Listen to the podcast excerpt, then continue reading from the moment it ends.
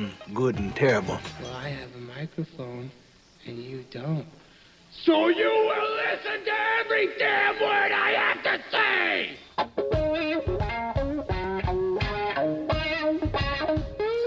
This is the Mike Rutherford Show on the Big X. Sportos and motorheads, geek bloods, wastoids, dweebies, they all adore him. They think he's a righteous dude.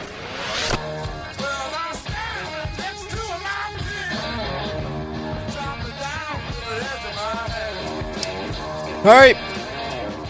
All right. All right, all right, all right. All right, all right. Welcome, everybody. It is Wednesday, February 21st. This is the Mike Rutherford Show, coming to you from the world famous University of Louisville College of Business Studios here in lovely, gorgeous, sunny, almost hot. Louisville, Kentucky. Cards fans, if you want to take accounting to a whole new level, you can do so with your U of L's Masters in Accounting and Analytics.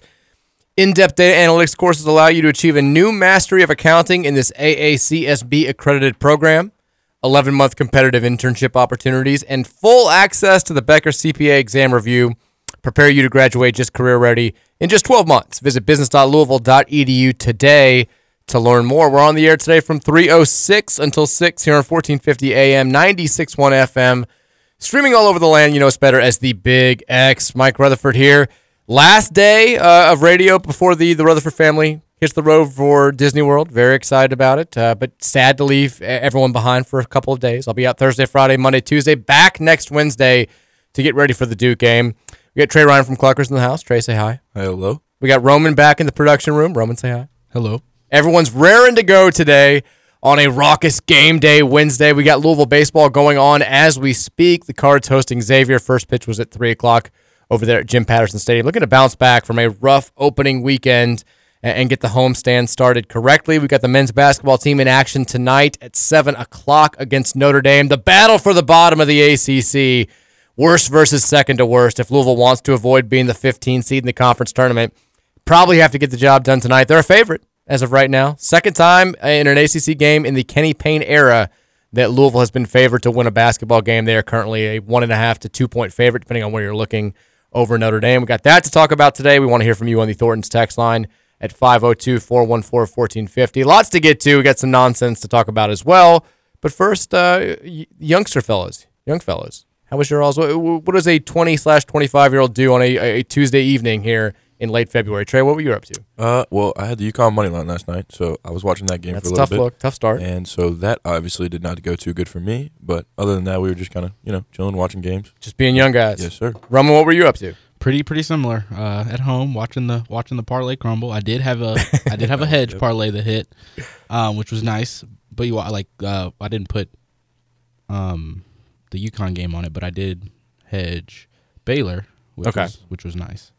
Um, because of what you had said yesterday, actually. Told you So BYU I was kept- gonna win. Kept that in mind. Yeah. Got a hedge on there. But um, yeah, hung out with a couple buds at the house. Oh boy, solid Tuesday. Very solid. Very solid Tuesday. Yeah, we had it, it was a, it ended up being a solid, eventful night of college basketball, I suppose, with the number one team in the country going down uh, and going down pretty hard on the road. UConn, I mean, I, I, it's like we said yesterday. I was like, I, I, I like UConn here, but the line is clearly telling you that Vegas thinks that Creighton is going to win. They want you to bet on Connecticut here, and when that's the case, you probably need to stay away from it. And Creighton is, good for one or two of these games a year where they just they play somebody very good, they knock down a billion threes, and that's it. UConn's coming off the emotional win over Marquette, probably due for a little bit of a letdown. I didn't think it'd be like that. 85 66 is a staggering final score. Uh, but Creighton trying to kind of reassert itself as a realistic Final Four threat. You had that going on. Tennessee was uh, up against, against against Missouri for a big part of last night's game. Sean East, how about that? New Albany boy goes off last night. Had, had a logo three. Uh, had a big dunk early in the game. Was looking really really good. Scored 24 points. But Tennessee roars back to to win that 72-67. The Baylor BYU game, I tell I mean, BYU's home court advantage is wildly underrated. When those Mormons get up for a game, they go nuts, and they are they're loud. They don't cuss, but they say uh, the S word, like literally the word S word, very aggressively. They get after you, and, and that's what they did last night. And they kind of put it on Baylor a little bit from start to finish, uh, 78-71 the final there. Uh, Trey was asking us as we were leaving. He's like, "What about SDSU, Utah State?" I'm like, "Danny Sprinkle doesn't lose at home. Danny Sprinkles does not lose at home. Utah State, another wildly underrated home advantage. Uh, they took care of SDSU 68 63. And I did see, I mean, Danny Sprinkle, first year at Utah State. And of course, un- unfortunately for him, first years don't count for head coaches. It's, it's, it's a tough break for him. You had Matt Norlander last night who's talking about, you know, Danny Sprinkle 22 and 5 and, and doing all this stuff. And then, you know, the, the, the, the Mountain West is up for grabs. They're leading this crazy Mountain West. He should be in the discussion for National Coach of the Year. I'm like, well, that doesn't work because it's not, this doesn't count. It's a zeroth year. Maybe next year, Danny, but first years don't count. So congrats on all the success, but the record book won't reflect that. So that's a tough break for him. Should Danny Sprinkle be on the list, though? I don't know. It's pretty successful first year. Texas Tech got a big scare from TCU on the road. Jamie Dixon, they, they kind of folded late from what I saw from the highlights. TCU seemed to have that game well in hand, uh, and then Texas Tech wins 82 to 81. And then late night, I had to stay up and watch at least a little bit of my guys from St. Mar- from San Francisco, I should say, trying to go on the road. They have not won in Moraga since 2003. Since my senior year of high school, San Francisco has not beaten St. Mary's on the road. Had a great chance last night, did not get the job done. The Gales stay unbeaten in the West Coast Conference with a 70 to 66 victory. That was your top 25 action last night. The ACC got a little weird. Uh, a little weird in that Syracuse goes on the road and beats NC State. NC State fans are now clamoring for the demise of Kevin Keatts. They are they are ready to be done with this. It's over. This team's not going to make the NCAA tournament. The middle of this conference just sucks. Like all these teams are the same. Like Syracuse is not good. NC State's not good. BC's not good. Florida State's not good. Pitt's not good. Like all these teams are just the, the same version of mediocrity. And the fact that we're sitting there below all these teams again is wildly depressing. Uh, Boston College does lose on the road to Florida State, and then Wake Forest. They do this thing once every two weeks where they just kick the ever leaving like bleep out of somebody just absolutely decimate somebody. And they did it last night to Pittsburgh. 91 uh, to 68 was the final. 91 to 58, I should say, was the final. They, I saw the stat.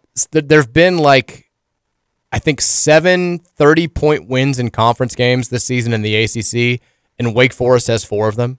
Like when they get going, they just they beat the crap out of teams. They beat Georgia Tech 80 to 51 a couple weeks ago. Uh, Syracuse, they beat them 99 to 70. They hammered us 90 to 65 when they made a billion threes. Like they are.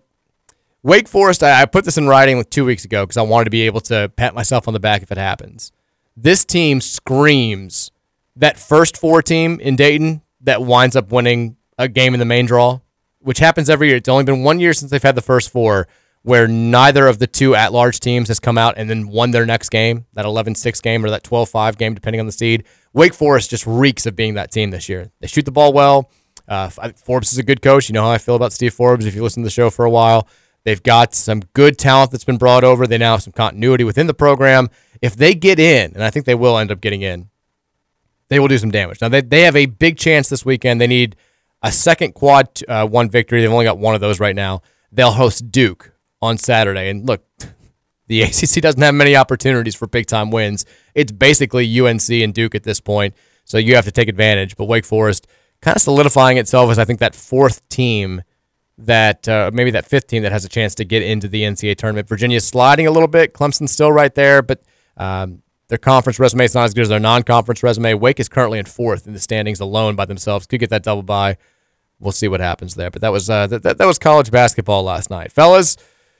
We got a basketball game to talk about tonight, and I mean, I, I can feel the enthusiasm jumping out of the room from both you guys. One, scale of one to ten, Roman. How excited are you tonight to watch last place Louisville versus second to last place Notre Dame? Uh, I'm like a six out of ten. I'd say it's that, solid six. It's it's a solid six though. That's all that matters. Yeah. Trey, where are you?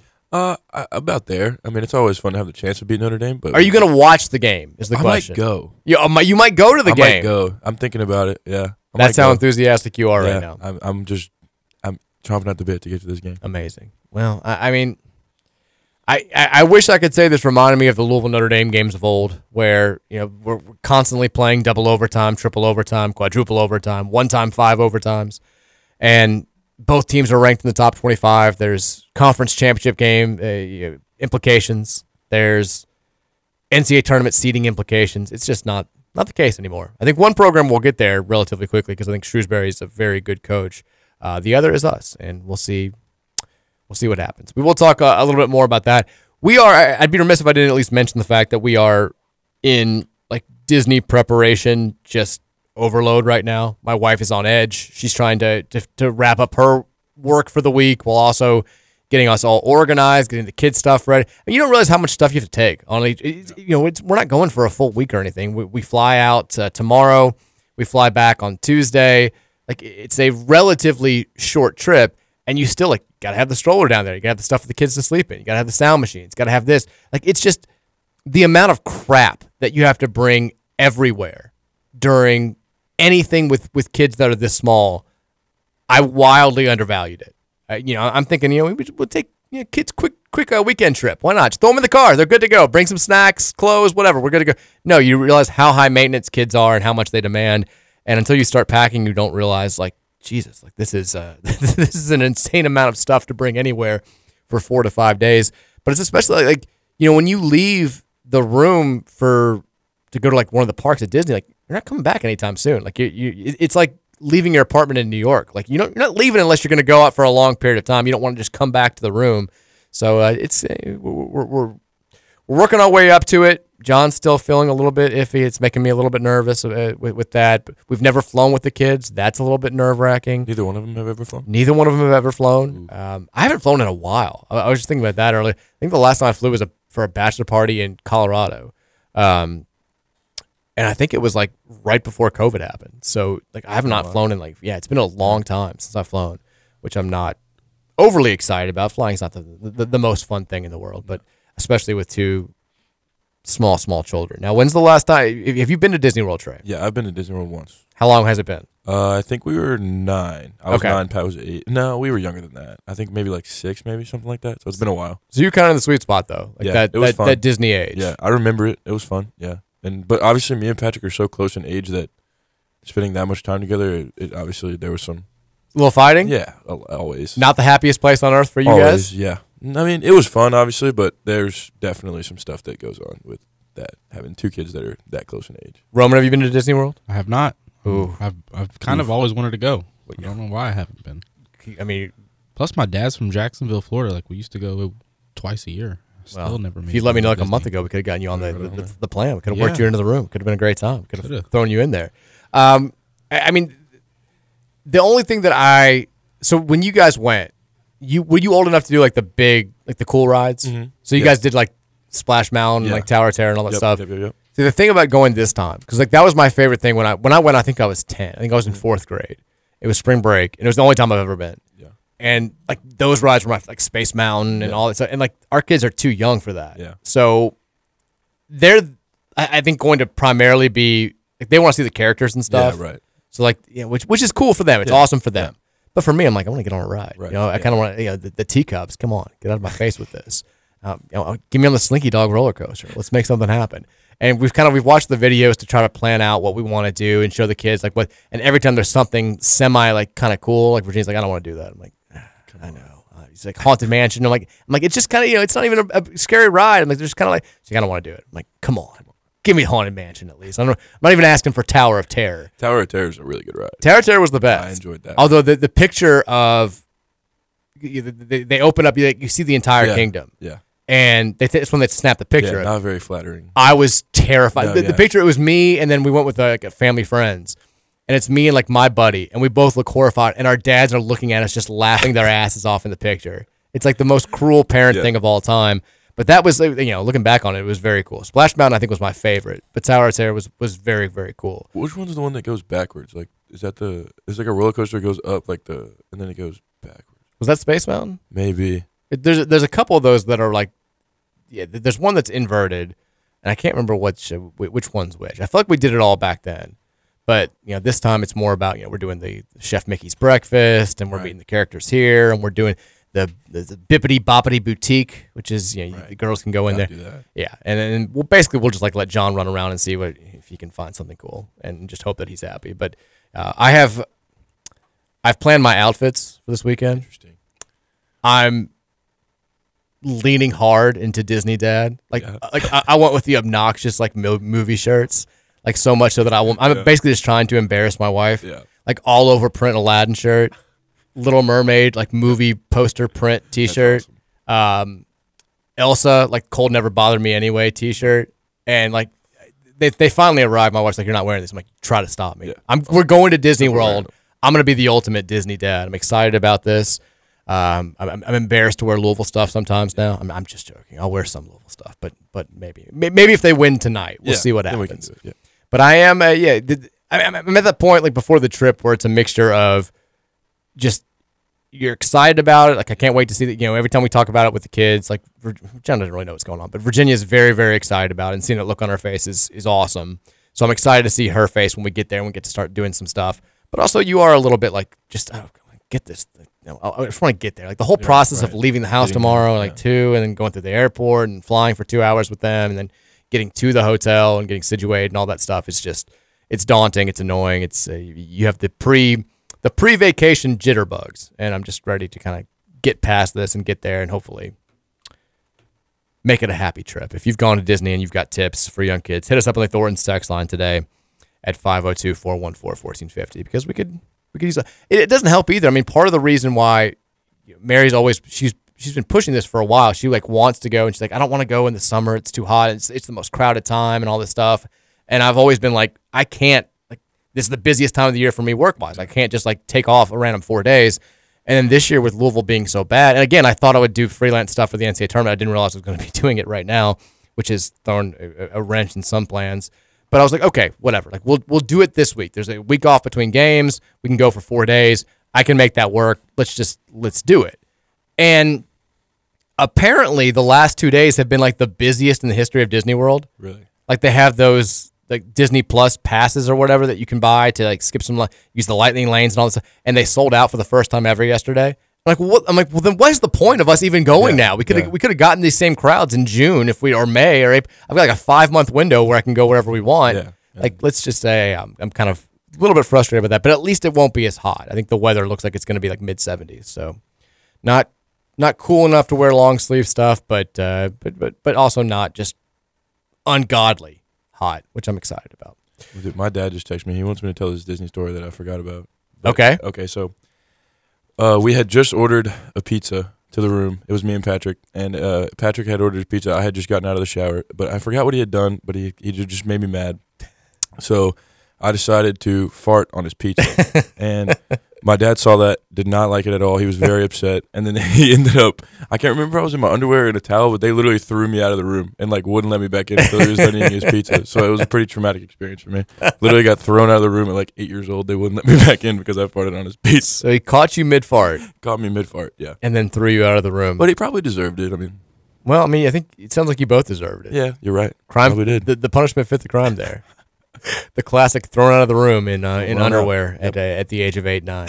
it's just it's just good wholesome parenting. Exactly. That's why Dugan's the best. Uh, 502-414-1450. We uh, we'll have some periodic updates throughout the course of today's show from uh, from Jim Patterson Stadium. Uh, again, Louisville baseball getting its home season off to a, a hopefully good start. They've got Carson Liggett on the mound today, a veteran. Um, game is underway. We don't have a score update though, but we will hopefully have a, a a, score update for you. Drew Ellis is back in town throughout the first pitch today. Former Cardinal great. If you remember that Super Regional Series that we played against Kentucky, I mean, Drew Ellis just absolutely owned them. I think he had like, like 19 RBI and like three home runs in those two combined games. He was an absolute beast. Um, just dominated UK.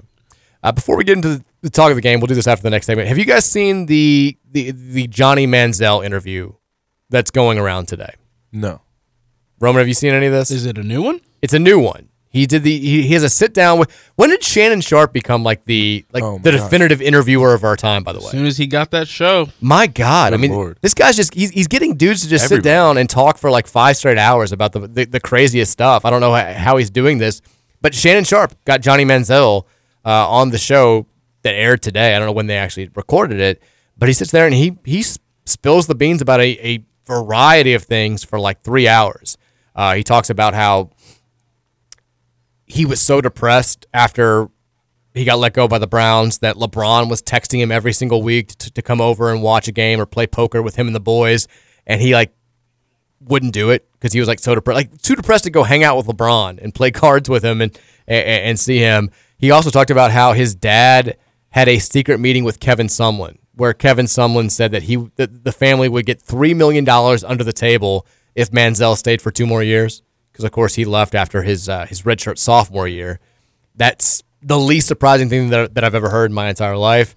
Uh, he talked about Brian Hoyer being a complete ass to him when he was in the quarterback room in Cleveland, which Brian Hoyer just catching ridiculous strays during this interview is is very funny. That is funny. Uh, and then he talked about how he, he felt bad for Skip Bayless. Skip Bayless had said had made the statement about how Johnny Manziel is going to be bigger than LeBron and all this stuff, and he feels like he let Skip down. I'm like, don't don't apologize to Skip Bayless for that. Like that's you can let Skip just hang out there with his bad take, but uh, but Johnny Manziel continues to be a, a fascinating character. That that that Netflix documentary that came out, I guess it was last summer, which I thought was pretty interesting. I think the the weird thing about him is it seems like he's still in a place where he's not overly apologetic about certain things. Like you, you got the sense that he he was frustrated with the way that things played out. He he recognized what went wrong. I'm talking about in that documentary because I haven't watched this full interview. But he still was just kind of like I'm. I'm still doing the same stuff. Like I'm still. I'm drinking with the boys. I'm partying a lot. I'm. I'm kind of. I'm just living my life. And I, you know, th- there wasn't a real sense that he wanted to change his ways. The same things that got him in problem in, in trouble when he was in college and, and a professional athlete. He's like, I'm still gonna. I'm, I'm working it out. I'm still kind of getting nowhere. But he's he's a fascinating figure for sure. And the Shannon Sharpe interview today is it's all that I'm seeing on Twitter right now. I'll have to take a look at that. It's trending everywhere. Brian Hoyer, apparently a huge ass. Not a good, not a good guy. Not a nice guy. Uh, let's take our first break. When we come back, we can dive into this Louisville Notre Dame game tonight. We'll talk about some specifics. What scares you about the Notre Dame game? What doesn't scare you about the Notre Dame game? Does it even matter? We'll talk about it after the break. It's the Rutherford Show here on 1450 The Big X. Chocolate crossover. Yeah, we chocolate crossover. See me Coco, I'm Coco and I might go pop. Now it's about time that I clear this. So pardon me, miss, but I'd like you to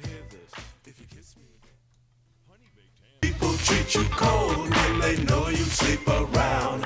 We never wanna disrespect you and I never tell. Welcome back in. Wednesday edition of the Mike Rutherford Show. 1450 96.1 The Big X.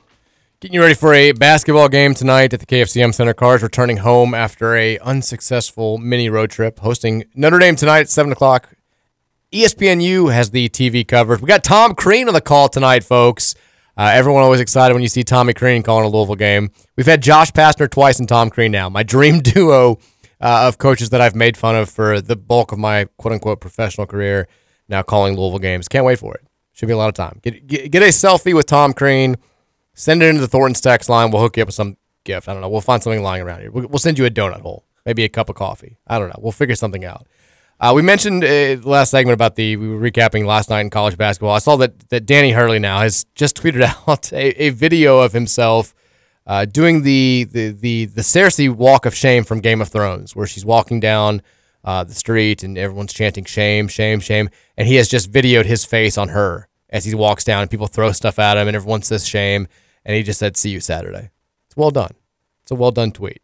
There was video that came out after last night's game of them walking off the the court in Omaha. The Creighton fans stormed after they won the game, and Creighton fans are are yelling sweet nothings at him.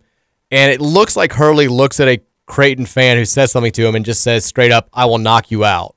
So that made its rounds today. I don't know if he's going to be reprimanded for that, but the Big East remains the most entertaining league in all of college basketball, and I don't think it's very close. They it's just they they they hate each other. The hate sustains the entire conference. It's wonderful. We love it. I miss it every single day. Uh, we got Trey Ryan from Cluckers here. We got Roman producing the hell out of the show. It's going to be a fantastic last two and a half hours. We want to hear from you as well on the Thornton's text line at 502 414 1450. Fellas, yesterday I was asking for help with the, uh, the, the story I was penning today for SB Nation about uh, the eight teams that can win it all in college basketball. We kind of workshopped it, and we got down to the, the nitty gritty. The last couple I think were a little bit tough. Here's what I ended up going with. So it's out there. You can read it. Go to SBNation.com if you want to. If you don't, that's fine too. But these are, again, not power ranking who I think are the eight best teams in college basketball right now, but merely trying to come up with a group of eight that encompasses the team that in seven weeks will cut down the Nets in Phoenix and win the national title. I went with UConn. Don't be deterred by last night. I think still very much the best team in college basketball. They check every box. Every team's going to have a little bit of a slip up at this point in the season. It's very rare. They've only lost three games. Um, we lost five when we were the number one overall seed and won the national title. It happens. Uh, stuff just just goes wrong. I think it's crazy too that we've gotten to this point where every single year, at this point. Like we just forget what happens every other previous year in college basketball, and people are like, "There's no dominant team in college basketball. Anybody can beat anybody." I'm like, "Yeah, that's kind of it's sort of the way the sport works now." Um, and I, I still think you've got some great teams out there. I think you've got uh, two or three teams that have separated themselves from the pack. I still think it's Purdue, UConn, and, and kind of everybody else right now, with Houston and Arizona being right there. Doesn't mean that it's like this crazy parity, anybody can beat anybody type deal, but it's what we say every single year. Uh, Purdue, they're on the list. Shake your head, doubt if you want to. I get it. The last three years, they've lost to a 13 seed, a, four, a 15 seed, and a 16 seed. That's embarrassing. It's terrible. But they've got the dominant force in, in the sport. They've got young guys that were not ready for the spotlight last year who've gotten better. And they brought in Lance Jones, who I think is the, the type of athletic guard they just did not have in that game against Fairleigh Dickinson when Fairleigh Dickinson was like, hey, we're going to put four guys on Zach Edey and dare anybody else to make a shot, and nobody could. Um, I think Purdue's good. I'm not saying I'm, I'm picking them for the National title, but I think that they're, like, again, they'll get a good draw because they're going to be a number one seed. If they avoid having to play a weird matchup, they could definitely make a run to the Final Four. Not saying it's going to happen, but it could. Houston, got to have them on the list. They uh, we, we, talked about the Iowa State game on Monday on yesterday's show. They've got a, a, a superstar in Jamal Shead. LJ Cryer is very good as well, but Shead's the guy when things are going poorly, he steps up and he can just get you a bucket. You got to have one of those guys if you're going to make a deep run in the NCAA tournament. I, I firmly believe star power carries teams in March, and they've got a star in Jamal Shead who's probably going to be a, first or second team All American. They also played the best team defense of any team in the country. And the big knock on Houston the last four or five years when Sampson's been putting up these gaudy records and all this stuff is well, they they're not battle tested. They play in the American Athletic Conference. There's two or three other good teams in that league, if that, in any given year. Well, they've made the move to the Big 12 and they've done so pretty seamlessly. They're 10 and 3 in the Big 12. They lead the conference right now. They are number one in virtually every metric that's out there that tracks college basketball. They've got a, a, a defense that's second to none. They they've got a coach who knows how to get it done. Like there's there's not a lot to really doubt this Houston team for. Um, again, I'm not saying that they're they should be your national title pick or anything, but I'm saying they are a worthy third number one seed right now. Arizona's got to be on the list too. So I'm, I'm, I'm tackling the top four are all the presumed number one seeds at this moment in time. They've been here before. They were a one seed in Lloyd's first season, a two seed in Lloyd's second season, Sweet 16 loss in year one, shocker to Princeton in round one last season. So there is some concern about their ability to play deep in the NCAA tournament. But he went out and got guys that have done that. Caleb Love is their leading scorer, played for a national title at North Carolina a couple seasons ago. I went out and got Keshad Johnson from San Diego State, played in the national title game a year ago. So you've got this nice mix of guys that have been in that program for a couple of years, like Colin Boswell, uh, uh, Pelle Larsson, a couple other guys, and then you add in these these transfers that now have this NCAA tournament success in their track record, and it feels like it's a pretty solid group. Now, the the issue I think with Arizona is Caleb Love can be your Kemba Walker this year, top tier Kemba candidate, but he also is erratic enough to get you beat in the first or the second round. That's a little bit dangerous, but I like this Arizona team. Five, I've got Tennessee. Another team that you look at and you're like, well, just like Purdue, you roll your eyes and say they'll choke in the NCAA tournament, never get it done. Rick Barnes is one in twelve against better seeded teams in the tournament at Tennessee. It's atrocious. It's terrible. Tennessee famously has never played in the Final Four. Probably the best program to never make a Final Four.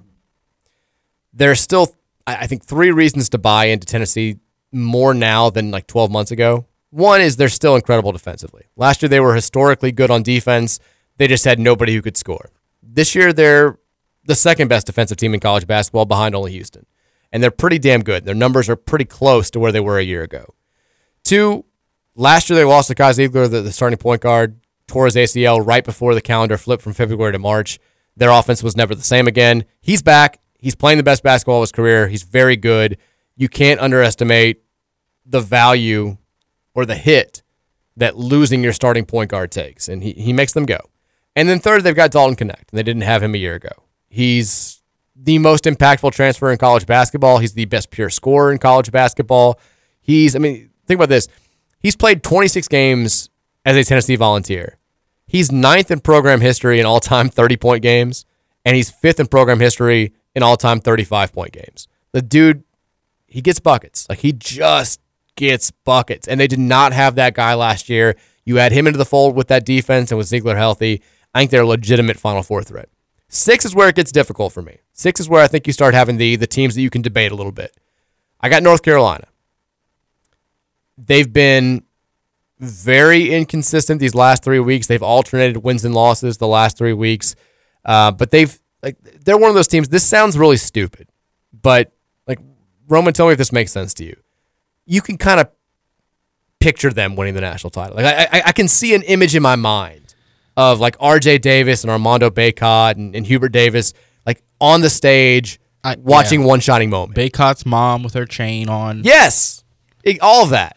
Like you can, I I feel like you have to be able to visualize, envision them actually winning the national title for them to be a realistic national title contender. There's no metric that tracks that. It- They're kind of set up to be a good tournament team as well. Yeah. So I could see it. I mean, I, I think we learned two years ago, like championship pedigree is a thing in March, and, and Carolina's got those types of dudes. R.J. Davis is probably going to be the conference player of the year. Armando Bacot has been getting double doubles in March since he was playing with with Ed Cota and, and Dante Calabria. He's you know he's he's 38 years old. Uh, Cormac Ryan, I think also he, he's shot the ball not as well this year as he has historically when he was at Notre Dame, but he can be your Brady Manek. He- He's the guy you can sit him in the corner. He can make threes. He, he can play that role. Elliot Cadeau is a sensational, sometimes erratic freshman playing the point guard, but you know he doesn't have to carry the load for you. He can have a couple of great stints. They brought in Harrison Ingram, who's a really, really good player from Stanford and been really solid for them. I like Carolina still, big picture wise. I think they can get better. And I think RJ Davis, we talked about the, the Kemba Walker quality, he's got that too. He can carry you for, for three weeks in March. There's no question about it. Seven, we talked about this. I, I, I kind of overlooked this team yesterday, and they've got to be on the list. Kansas has to be on the list. There's a very Kansas City Chiefy vibe with this team, where it's like the metrics don't like them. They've clearly underachieved from from where they were going into the season as the number one overall team in, in most people's rankings. But there's this overwhelming sense to me that they're they're kind of just biding their time until they get to the games that matter the most. And I don't think that's a healthy mentality. I think a lot of times when teams do this, it winds up biting them in the ass. But every now and then, there are teams like the Chiefs that are just good enough to turn it on when the, the lights are the brightest and, and get the job done. And, and Kansas, they've still got through everything. They've got two McDonald, uh, two first team All American candidates in, in McCullar and Dickinson. They're very good. Uh, they've got Bill Self, who's in most people's minds the best coach in college basketball right now. I'm I'm not saying they're like it wouldn't shock me if they got beat in the second round and we all look at them and like, man, they just never really bought in. Something just didn't click offensively. They thought they were better than they were. Dickinson's maybe a locker room cancer. Like that wouldn't shock me. But it also wouldn't shock me if they went to the Final Four and won the national title. Like they just they've got a national title caliber roster. They're at a program that's used to winning national championships, and they've got a coach who's who's won multiple national titles. So I think you I think you have to have Kansas on a list like this, and then the eight spot, and this was the biggest debated spot. I looked at Alabama, who I think I initially had yesterday. Looked at Auburn, metrics love them. Marquette, human polls love them. Won dual Big East championships last year. Illinois, star and Terrence Shannon, a lot of talent. Iowa State, gritty defense, great coach. Creighton just blew out UConn. Kentucky, a lot of talent, scores a lot of points. Ultimately, I went with none of them. I hate myself for doing this, but I couldn't have the list, this list, without Duke. I, I, I hate it. They, like Kansas, have been a disappointment relative to their their lofty preseason rankings. They've got some weird losses out there, and they've gotten like like no real signature performance that you can point to and say this is why I think they're going to win the national title. Like they haven't blown out anybody really good. They haven't. Um, I mean, you know, they haven't really even really beaten anybody really good. They beat Michigan State, who's you know, whatever, bad loss to, to Iowa last night. Uh, they beat Baylor, who's good on a neutral floor, but like they don't, they haven't beaten another top tier contender, or they haven't just like whacked somebody good. And you know, when Carolina played them a couple weeks ago, like Carolina looked like the better team from pretty much start to finish. All that said, They've got a matchup nightmare and a bona fide star in Kyle Filipowski. They've got a veteran point guard who two years ago kind of put the team on his back and carried them to a Final Four in Jeremy Roach. He can be that good. And they got a bunch of young talent, uh, a bunch of young guys who on any given night can step up and you can say, like, I'm not shocked that Jared McCain carried the team to a victory. I'm not shocked that uh, Tyrese Proctor carried the team to a victory. They, they've got a bunch of those dudes who they can step up and become March heroes. So I, feel like you can see this being one of those years where Duke, like, you know, 2015, 2010, even 2001, like a, a lot of times when Duke has won national titles in the quote unquote modern era, they haven't been the best team in the country. They've been like, eh, maybe like the third, fourth, fifth, sixth best team. And then a couple other of these juggernauts get knocked off and they kind of swoop in there and reap the benefits. I mean, I, I think that if I think if Wisconsin doesn't beat Kentucky in 2015, that UK team beats Duke in the finals. I, think in 2010, Duke was absolutely not the best team, and they just kind of a couple other teams got knocked off, and they were able to swoop in there and uh, sweep up the, the, the scraps. And I think this year could be one of those seasons. If somebody else can take care of UConn and Purdue, I can see Duke just kind of being that like high two seed. Maybe they, they can play their way up to a low one seed, and they win. And everyone's like, eh, the Duke team was just okay, but they won the national title. I they, I can also see them getting hot and going on a run here. They haven't lost in a while. They haven't lost since that game against Carolina. Uh, I feel like this is their time to get hot. They always tend to play well in the conference tournament. Wouldn't be shocked if they won that. Like they're going to be right there when all's said and done. The question is, I don't know if Jon Scheyer's got the March goods, but Duke, for right now, I got him on the list. How much do you all hate me for, for doing that? A lot. Sorry. A lot. I mean, I don't. I kind of. Thank agree. you, I mean, you're not I- wrong. I- Is it just sucks that it's Duke? Yeah, it I does, mean, like I can't disagree with anything you said. They're a It's good just like- team this year.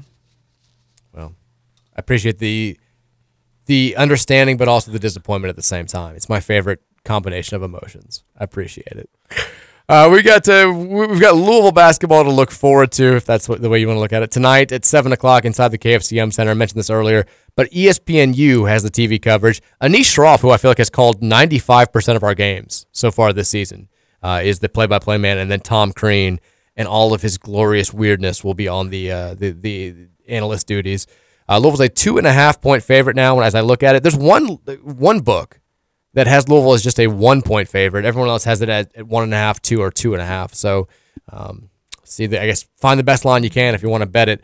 I don't know how you can bet this game not knowing what the deal was with Sky Clark or or Tyler Johnson, because to me it's relatively simple. Like as bad as Notre Dame is, I don't think we can beat them without a point guard. No, absolutely not. I think we can beat them with at least one of those guys. I, I, I think if Sky plays or if Tyler plays, and certainly if both of them play, you've got a very good chance to win this game. But if they're both out, I, I mean, I don't know how you can watch the performance we gave against Pitt over the weekend and say, yeah, I think we'll we'll go against one of the better defensive teams in the country without a point guard and be just fine. I, I just don't think that that's the case. Now, this Notre Dame team, they're a pretty straightforward read if we're talking about like what to expect tonight. They are awful offensively. Awful. They play at a, a excuse me.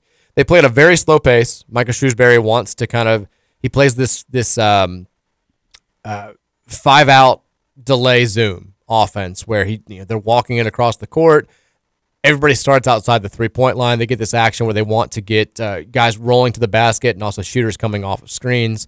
And it takes a lot of time to get into their offense, and that's sort of by design. They are 339th in the country in adjusted uh, tempo. So they play at a glacial pace, barely faster than Virginia. But part of that is out of necessity. He doesn't have any offensive weapon. He- He's got one offensive weapon really on this team. And it shows. I mean, for as bad as we were last year, let- let's look at like our numbers last year. Again, historically bad, maybe the the worst power conference team of all time. We were still we were 251st in the country in adjusted offensive efficiency. That's terrible. 251st. Notre Dame right now is is worse than we were. Notre Dame is 297th. So they are a worse offensive team than we were a year ago. It's bad.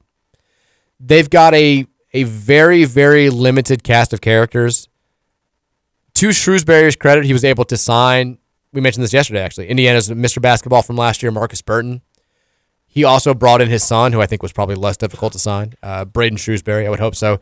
They're your two leading scorers on this team. They're both freshmen, and Burton, Burton is very good. Like Burton is a bona fide burgeoning college superstar. He averages 16.9 points per game. He's their leader in assists at 4.2 per game. He, despite being a freshman and, running kind of an intricate offense, he seems to know where everybody's supposed to go. He's the one who makes the offense flow. Uh, he's he's the real deal. I, I can see why the other big Indiana schools were a little bit upset, or some of the fans of the Indiana schools were a little bit upset that he wound up going to Notre Dame. Having said that, there's not enough around him for him to really, I think, flourish and kind of showcase his full potential because you know he's he's scoring option one, two, and three on most possessions. Now Shrewsberry, coach's son, Braden, freshman guard. He is the guy that I think you look at tonight and say, if a dude who's been a kind of okay scorer this entire season is going to go off, like he's the one you circle. He's going to take a decent amount of threes. He has played better for them on the road this year than he has at home. He could easily light us up tonight. He's the guy that I think you look at, yeah, and you, and you say, oh, of course, like that guy has seven threes, and it's like, well, we we we let him have seven threes. Like he's he takes a bunch. We love leaving shooters open, and we will, I think, leave him open for the the bulk of tonight's game. So, especially if we don't have those guards healthy, Braden Shrewsberry, I put a circle around him. Like you can let Burton. Burton will score a ton because we always let the team's best player score a ton. Like he'll probably score 20 tonight. But is, if Braden Shrewsberry also goes off and gets like 24, that's when you're screwed. They've done they don't have another big time scorer behind those two guys. They've got a bunch of cast of characters of guys who are just like, eh, okay. Included in that mix is Tae Davis, uh, Dre Davis' little brother, who was once committed to us. He's he's a fine player, 8.2 points per game, 5.2 rebounds per game. His game is a is a little bit it's a little bit like Dre's. He's a little bit taller than Dre, so he doesn't play that undersized power forward position. He's 6'9", uh, 208. He's not quite as bulky uh, as Dre was, but he's kind of come along as the season has come along. Played really well in their last game, which was a win over Georgia Tech last Wednesday. 17 points, six rebounds in that game. They're playing him more and more minutes. They trust him more as the season goes along. So you'll see a ton uh, of Tae Davis tonight.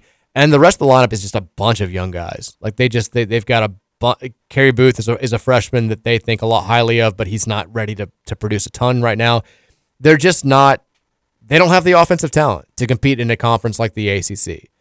And you look at this roster and you say, it's another one of those games where you're like, at every position besides maybe point guard, we get guys hurt and they've got Burton.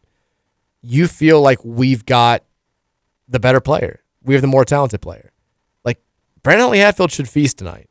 He should. I I like Tae Davis's game. I wish he'd come here. I think the, the the Booth kid's going to be a good player for them. Huntley Hatfield is light years ahead of both of them in terms of development right now. And if we just have one of those games where we just refuse to acknowledge his presence on offense, we're, we're going to get burned. Now, as bad as they are offensively, they're a fantastic defense. And it's a testament to their coaching staff because you don't have to have elite weapons to be an elite defensive team. And this team's the biggest example of that. They're 38th in the country in adjusted defensive efficiency. They do everything pretty well on defense. They, they they force you to use a ton of time on the clock. They do play that kind of like that Virginia style where they want you to like. They're not trying to kill you with uh, with turnovers. They don't force a ton of turnovers they want you to use a ton of time on the clock, take a bad outside shot, and they just clean up the defensive glass. Like that's their entire game. They want very few possessions. They want very few second chances, and they're going to try to just kill you by running you off the three point line. Now, I think they may. Uh, they'll, they'll be more willing to let us shoot from the outside than most teams because we're not a very good outside shooting team. But Shrewsberry he game plans as well as just about anybody in college basketball. He's a really, really good coach. There's a reason why Penn State uh, had its best run of success that they pretty much ever had these last four years. Like they'll come up with a game plan specifically targeted to us. I, I don't think we'll do the same for them, but they will make us earn everything that we get on offense. And if we have one of those games where we just can't get anything going on offense, we're bad enough defensively to make them look like a competent offensive team. So, like, this is not just a slam dunk. We've got more talent than they are. We should win this game.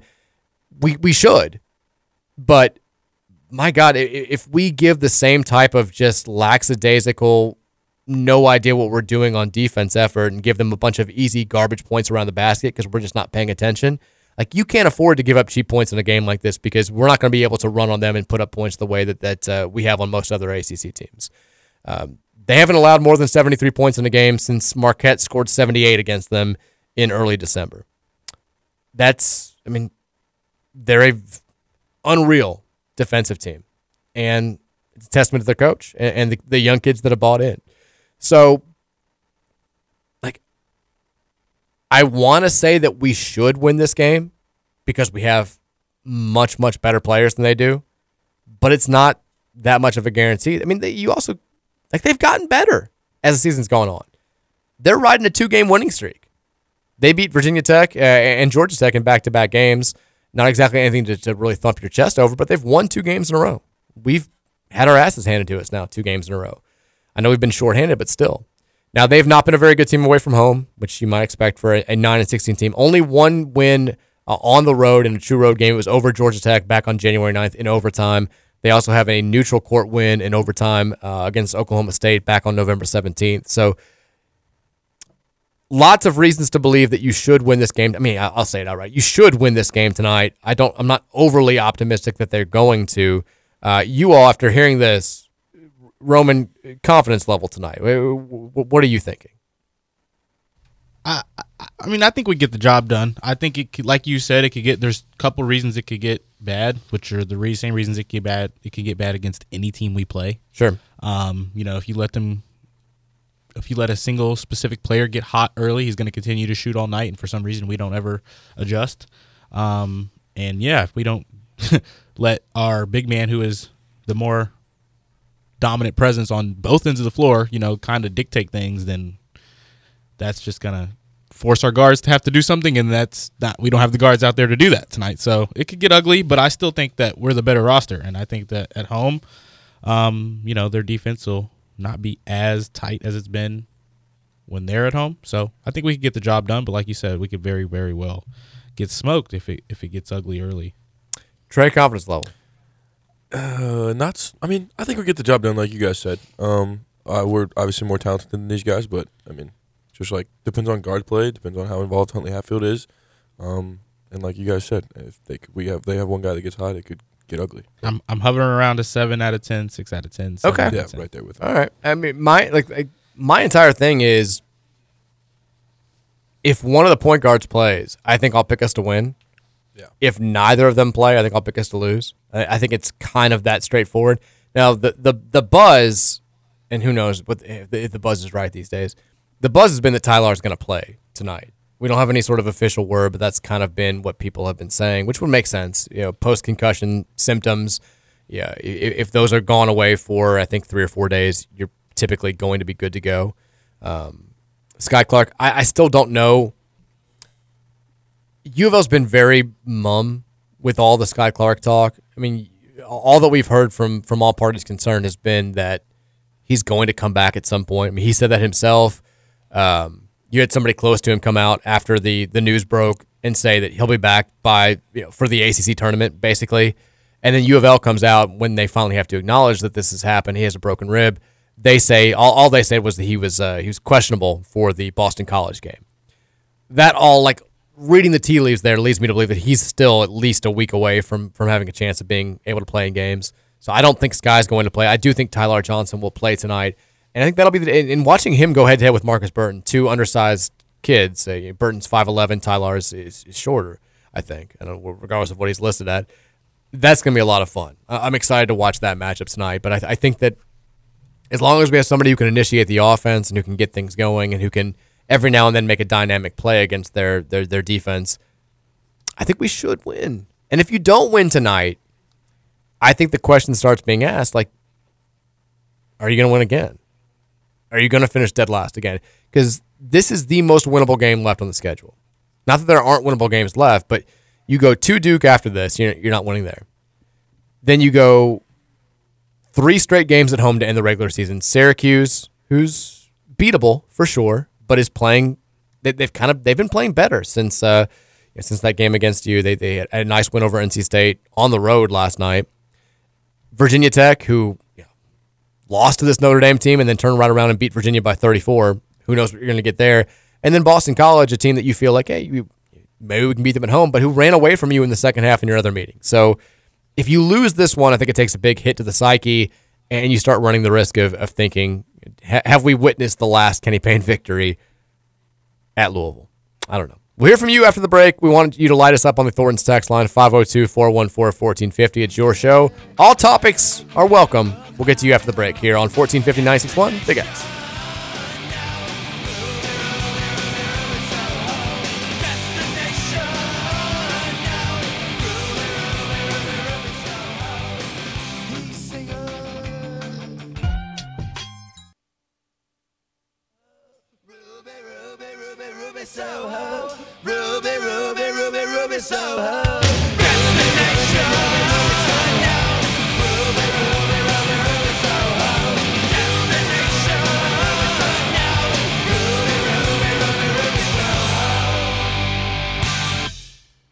Welcome back in. Hour number two here of the Wednesday edition of the Mike Rutherford Show, 1450 96.1, the Big X. Quick update from Jim Patterson Stadium. It's not a good one. Louisville baseball looking to bounce back from a rough start last weekend, taking on Xavier in its home opener. They trail the Musketeers three to nothing in the middle of the third. Cards do have a runner on third base, threatening to, to get on the scoreboard here, but uh, 0 and 3, guys. I don't know if you you know this. Deeply analytical stat. 0 and 3 would be bad Not good. would not be good. Zero wins, three losses. Not not a great way to start. Hopefully we can battle back here. I think you can hear the all the action over there on our sister station 970 WGTK right now. Uh, but but keep it locked right here. You can flip back and forth during commercials. Hear the dulcet tones of Sean Moth, and then come back on to hear Mike Rutherford, uh, Trey, and Roman. Well, we we got you covered for the next couple of hours. Did you guys see before we get to the Thornton Sex line the the Quinn Slazinski press conference last night after West Virginia's game? No, I did not. So didn't. So Quinn is one of three players being interviewed by the press after that. I think they, they played. I think I think they won last night.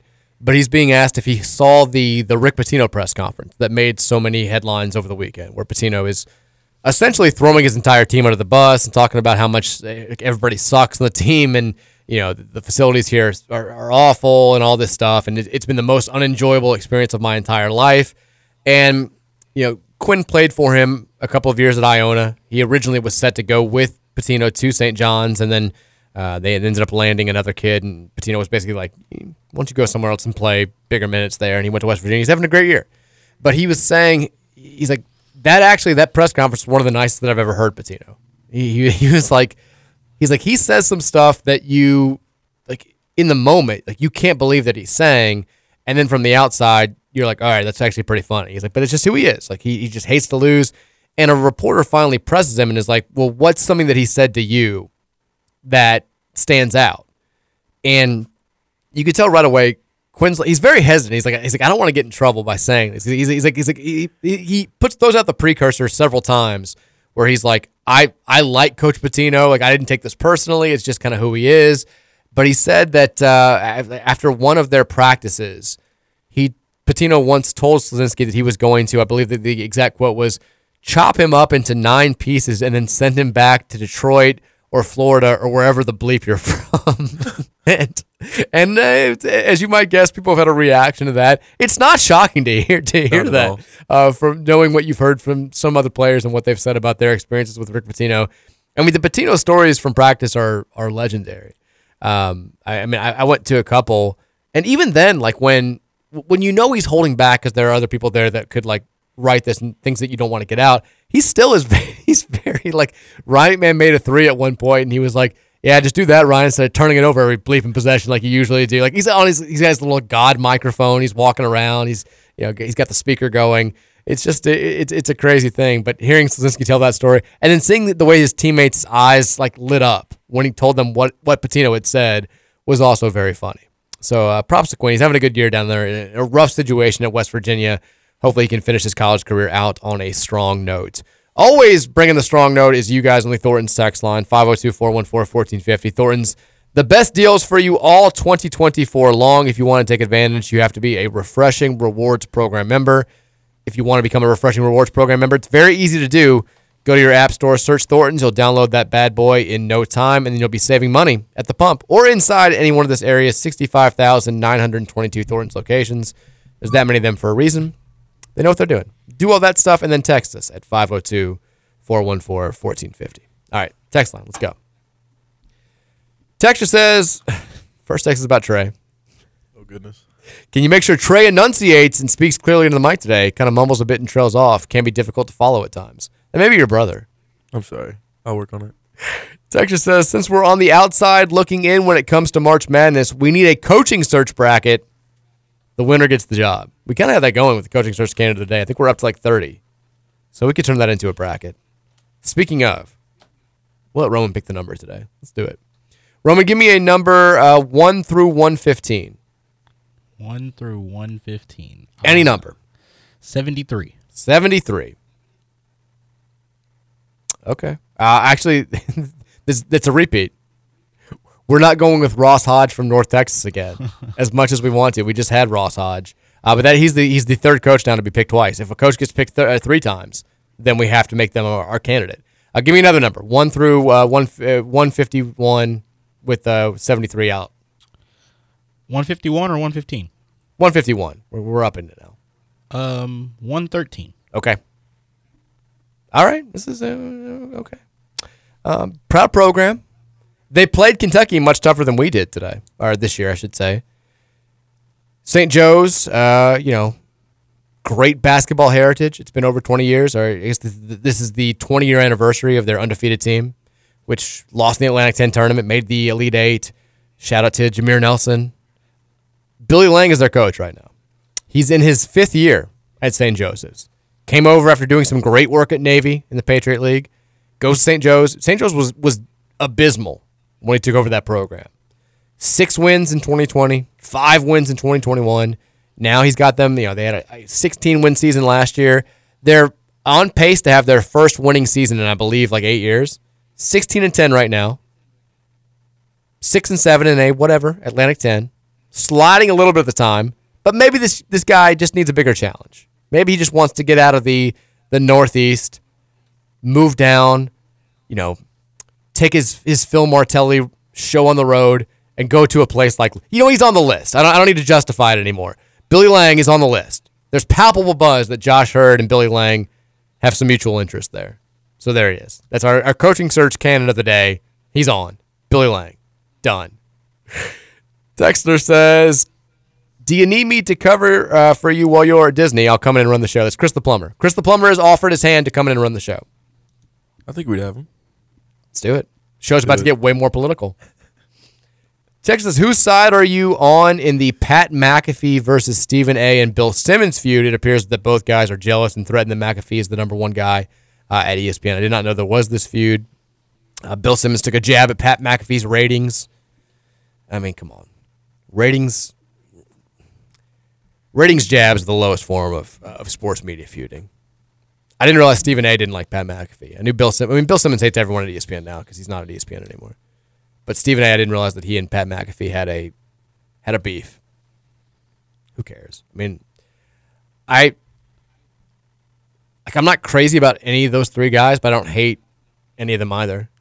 I think sometimes Stephen A. does really, really good stuff. I think sometimes he becomes kind of a caricature where he just wants to scream and do the and like that's kind of annoying. But it's what gets eyeballs at ESPN. Bill Simmons is kind of a d bag a lot of times now, but I can't just gloss over the fact that he was sort of the first real sports blogger back in the day. He did things at ESPN on page two that nobody else was doing at the time. And and when I was like in late high school, college, it was very entertaining and very eye opening. And I think he kind of he opened the door for a lot of people like me to start doing the the sports media, sports blogging stuff in like 06, 07, that time period.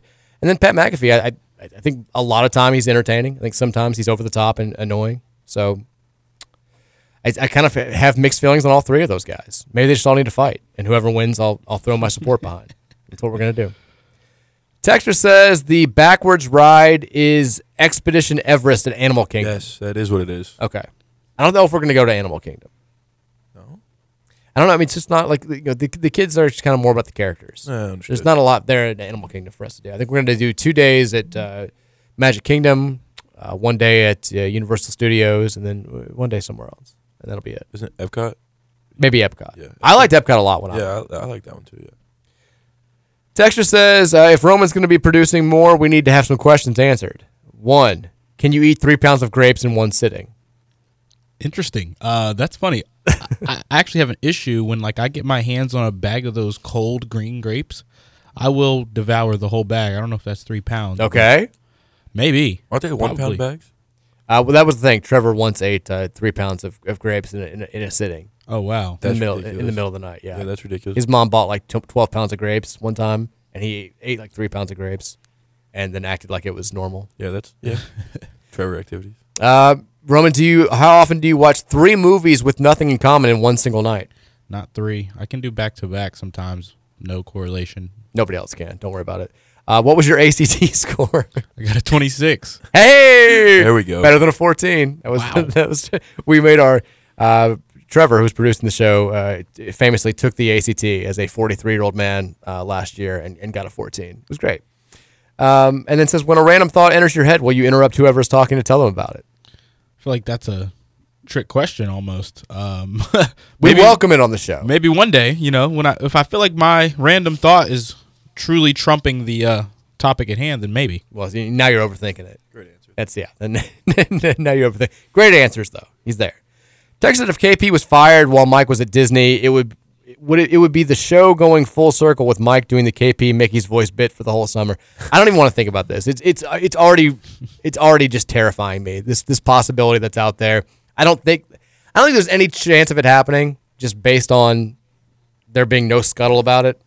But it still terrifies me. But yeah, I famously when we were uh, like on the verge of hiring Kenny Payne, I had a spiel on the show where I realized like we we've never heard Kenny Payne talk. Like you couldn't find any videos of him doing interviews.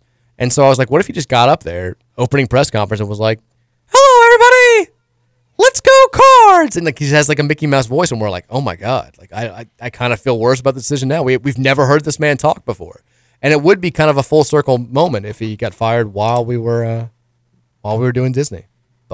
I don't think that's going to happen. If it does, I'll I will legit cry. I will cry the entire plane ride. Surely the fan will let you call in. They will. I mean, they'll have to. I, I will do the show while I'm walking around Magic Kingdom. I will. I, I will definitely do something. This has been an event like two years in the making. I can't just uh, just not have the voice come in.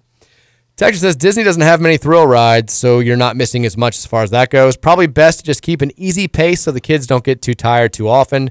They'll love it. There's so much to do that you can't do everything.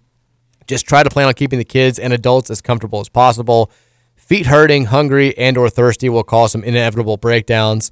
Take pictures of the kids crying or throwing tantrums. They'll make you laugh later. Oh, there'll be tantrums. I mean, John has been John's dealing with some constipation issues that's already got him on tilt. He's he's struggling.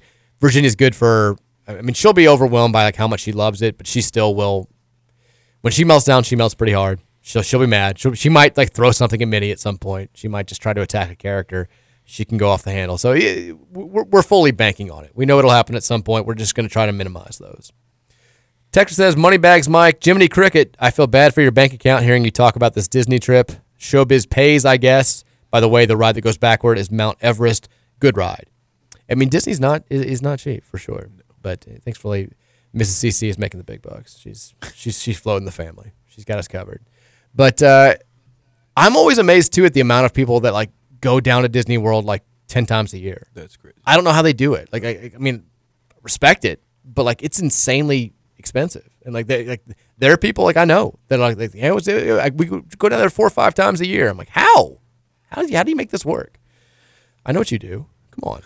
Texas says, love the show. Petition to make Stoots, uh, Scoots uh, co-host. His life fascinates me for some reason. Secondly, I would love to hear the Waffle House story on the next pod with Dan. I cannot tell that Waffle House story on the next podcast with Danny. I'm sorry, I can't do it. And we love Scoots, but Scoots also works like 17 shows around here. So Scoots needs a little bit of a breather from time to time. I would love to just have. I, I, would love to just like make one of these offices Scoots' room. He and Gil can move in here together. Just live here. Why not? I feel like he kind of does sometimes, but I think I don't. I don't think he really wants that. Texas says in 2013, I attended a fantasy basketball camp at Indiana. Coach Crean was our squad's coach. I, along with my fellow campers, were stunned at how poor of a game coach he was during our timeouts and in game adjustments. He lost all of our support that weekend, just an FYI. Wow. Crean lost the, the campers at a fantasy basketball camp in Indiana. That's, a tough look. Look, Tom Crean was very. Can I tell? Have I told this before? I, I, I assume most people know this story at this point. Tom Crean was very nearly our, our head coach in 2017 18 when Rick Pitino got fired that fall. Like, there was. There was at least one. I can't say that there were more, but I know that there was at least one very prominent Louisville booster who, like, was in the bag for Tom Crean to be the, the coach. And at that point in time, you know, you're dealing with interim AD. You're, you're trying to figure out how you're going to do this. And the word got back to the team that Crean was going to come in and coach them for the season. And that's when they basically staged that mutiny where they were like, like I think it was Anas Mahmoud and maybe Ray Spalding and somebody else who, Quentin Snider, who represented the team and went to the AD's office and, and basically said, if we don't have David Padgett coaching this team, like we're not playing and that's what it came down to. And that was that was ultimately what forced the the administration's hand and, and forced them to bring to make David Padgett the AD. I mean, the, the head coach. He promoted Logan Ballman from ops director to, uh, to to assistant. Then he was able to go out there and get Trent Johnson and Greg Paulus to form the staff. But we were very very close to having Tom Crean on the Louisville sideline, and it would have been funny, I guess.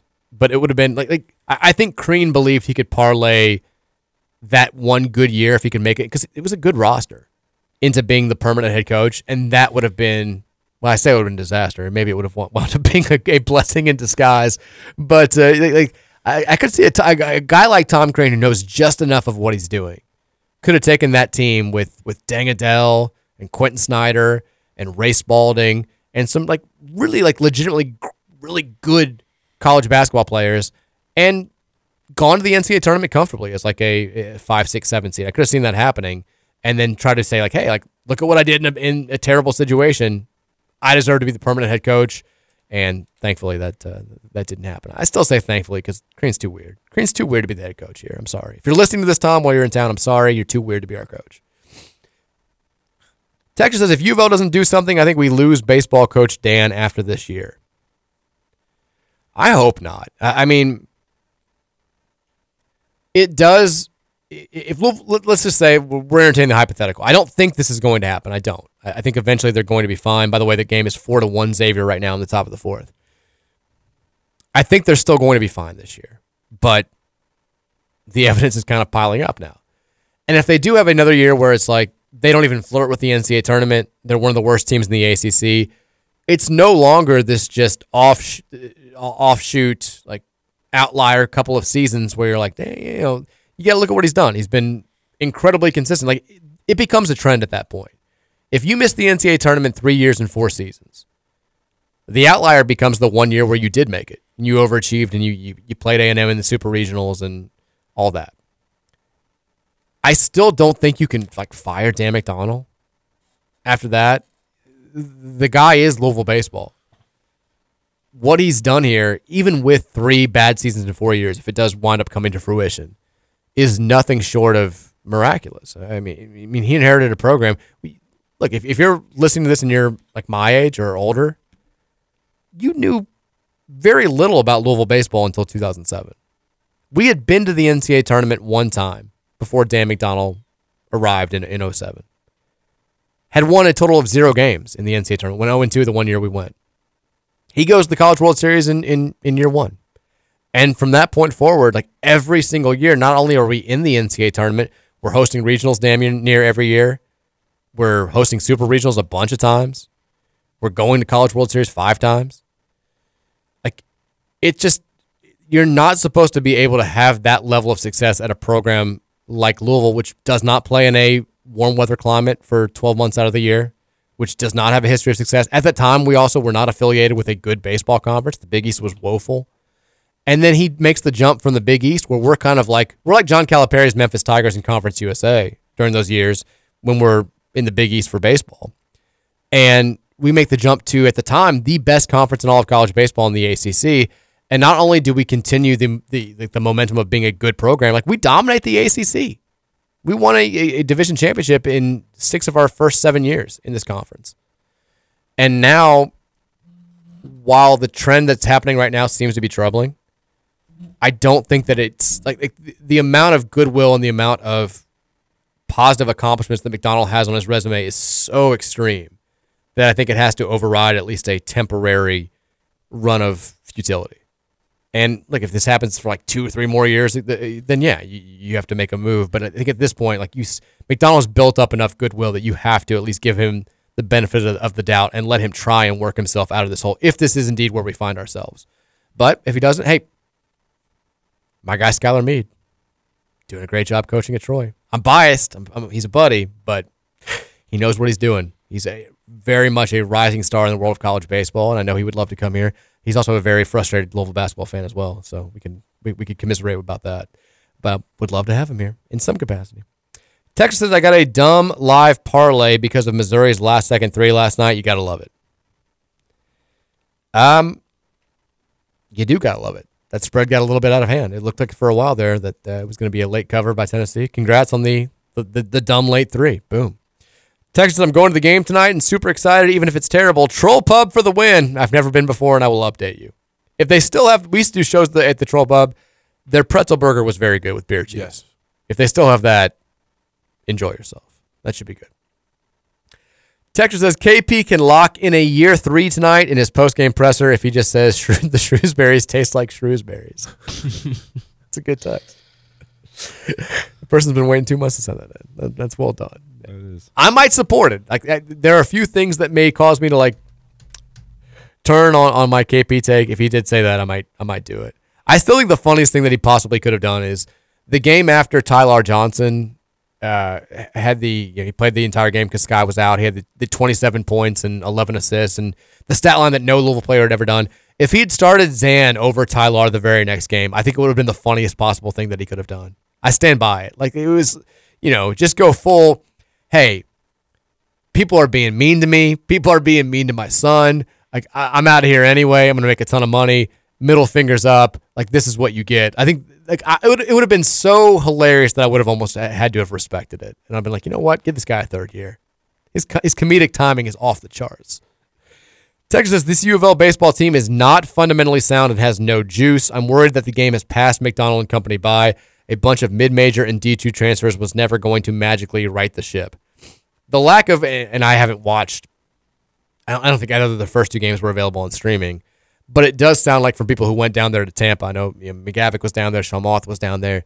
It felt like there was a noticeable lack of juice in the the Cardinal dugout, and that's concerning because you got a chip on your shoulder. You, you you- you're not ranked in the top 25 preseason. You're not. You- you're picked to finish, I think, sixth in the Atlantic Division.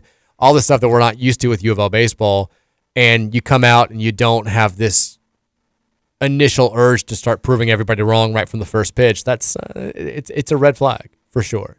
So I don't know. It's still early. A lot of baseball to be played. I mean, we could do the reverse of what we did last year. You know, last year we go to the Shriners Classic. We dominate some of the best teams in college baseball. We're ranked number three, and we're sitting here saying it's it's na- national title or bust. It's Omaha or bust. Like there's this is a squad, and they start ACC playoff okay, and then as the season goes on, they just they can't win a series. They, they you know they're getting swept by bad teams, and they don't even qualify for the conference tournament. It was a reverse thing. Maybe we start this season off slow, and then we build slowly, and we we get back. But too many of these bad losses to just whatever non-conference opponents is is, is gonna it's gonna doom the resume a little bit. For sure. Texas, we if we lose tonight and KP isn't gone tomorrow, he's for sure lasting until the end of the season. Well, yeah, I mean, I, I mean, it was speaking of comedic timing. It would be sort of funny if if he got fired like right before the conference tournament. It's like, why did why did he wait this long? Uh, we've been talking about this, all these gaps, all these different times to fire him. I mean, it would still be weird if you fired him now. If you waited till you know you had the the two weeks off before the, the calendar flipped, you've had a couple of gaps in conference play, you've had some embarrassing losses in conference play. If you just fired him like late February before the last four games of the regular season, that would also just feel feel strange. I think also the there's nobody on the staff that they feel comfortable handing the reins to. Is why I also don't think that it's going to happen. I think that Danny. I mean, I think Danny Manning has been like, if it comes down to it, no, I don't want to do it. I don't want to be interim coach again. I don't. And then you know, Nolan is is is Nolan. Uh, Josh Jamieson. What are you really doing here? Like, there, there's really nobody that you can kind of pass the baton to at this point, which is why they were going to go with an interim staff uh, if they had chose to make a move. So, and it's too late for that. Imagine bringing. I, I do like the idea of having a break in case of emergency class just around David Padgett at all times, where it's like when anything's going bad with Louisville basketball, David Padgett just comes sprinting in like the ultimate warrior to sit on the sidelines and just take over for the program. Like he's just he's always there. He's ready to go. Four games left. Boom, done. I'm in. Conference tournament. Let's go. Let's roll. I'll make a play. Let's take a break. When we come back, more from you guys uh, on the Thornton's text line 502 414 1450. More updates from Jim Patterson Stadium as well as we get you ready for tonight's game against Notre Dame here on the Big X.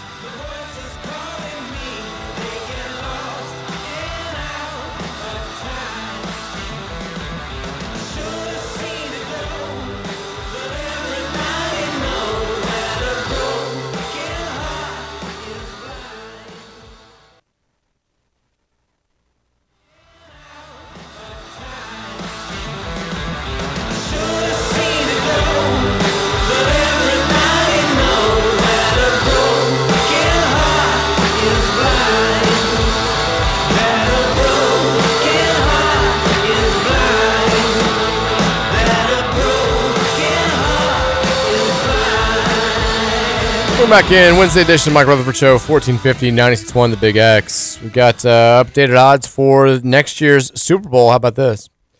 New favorite. The initial favorite to come out was the uh, the Kansas City Chiefs. I feel like it's always the reigning Super Bowl champion.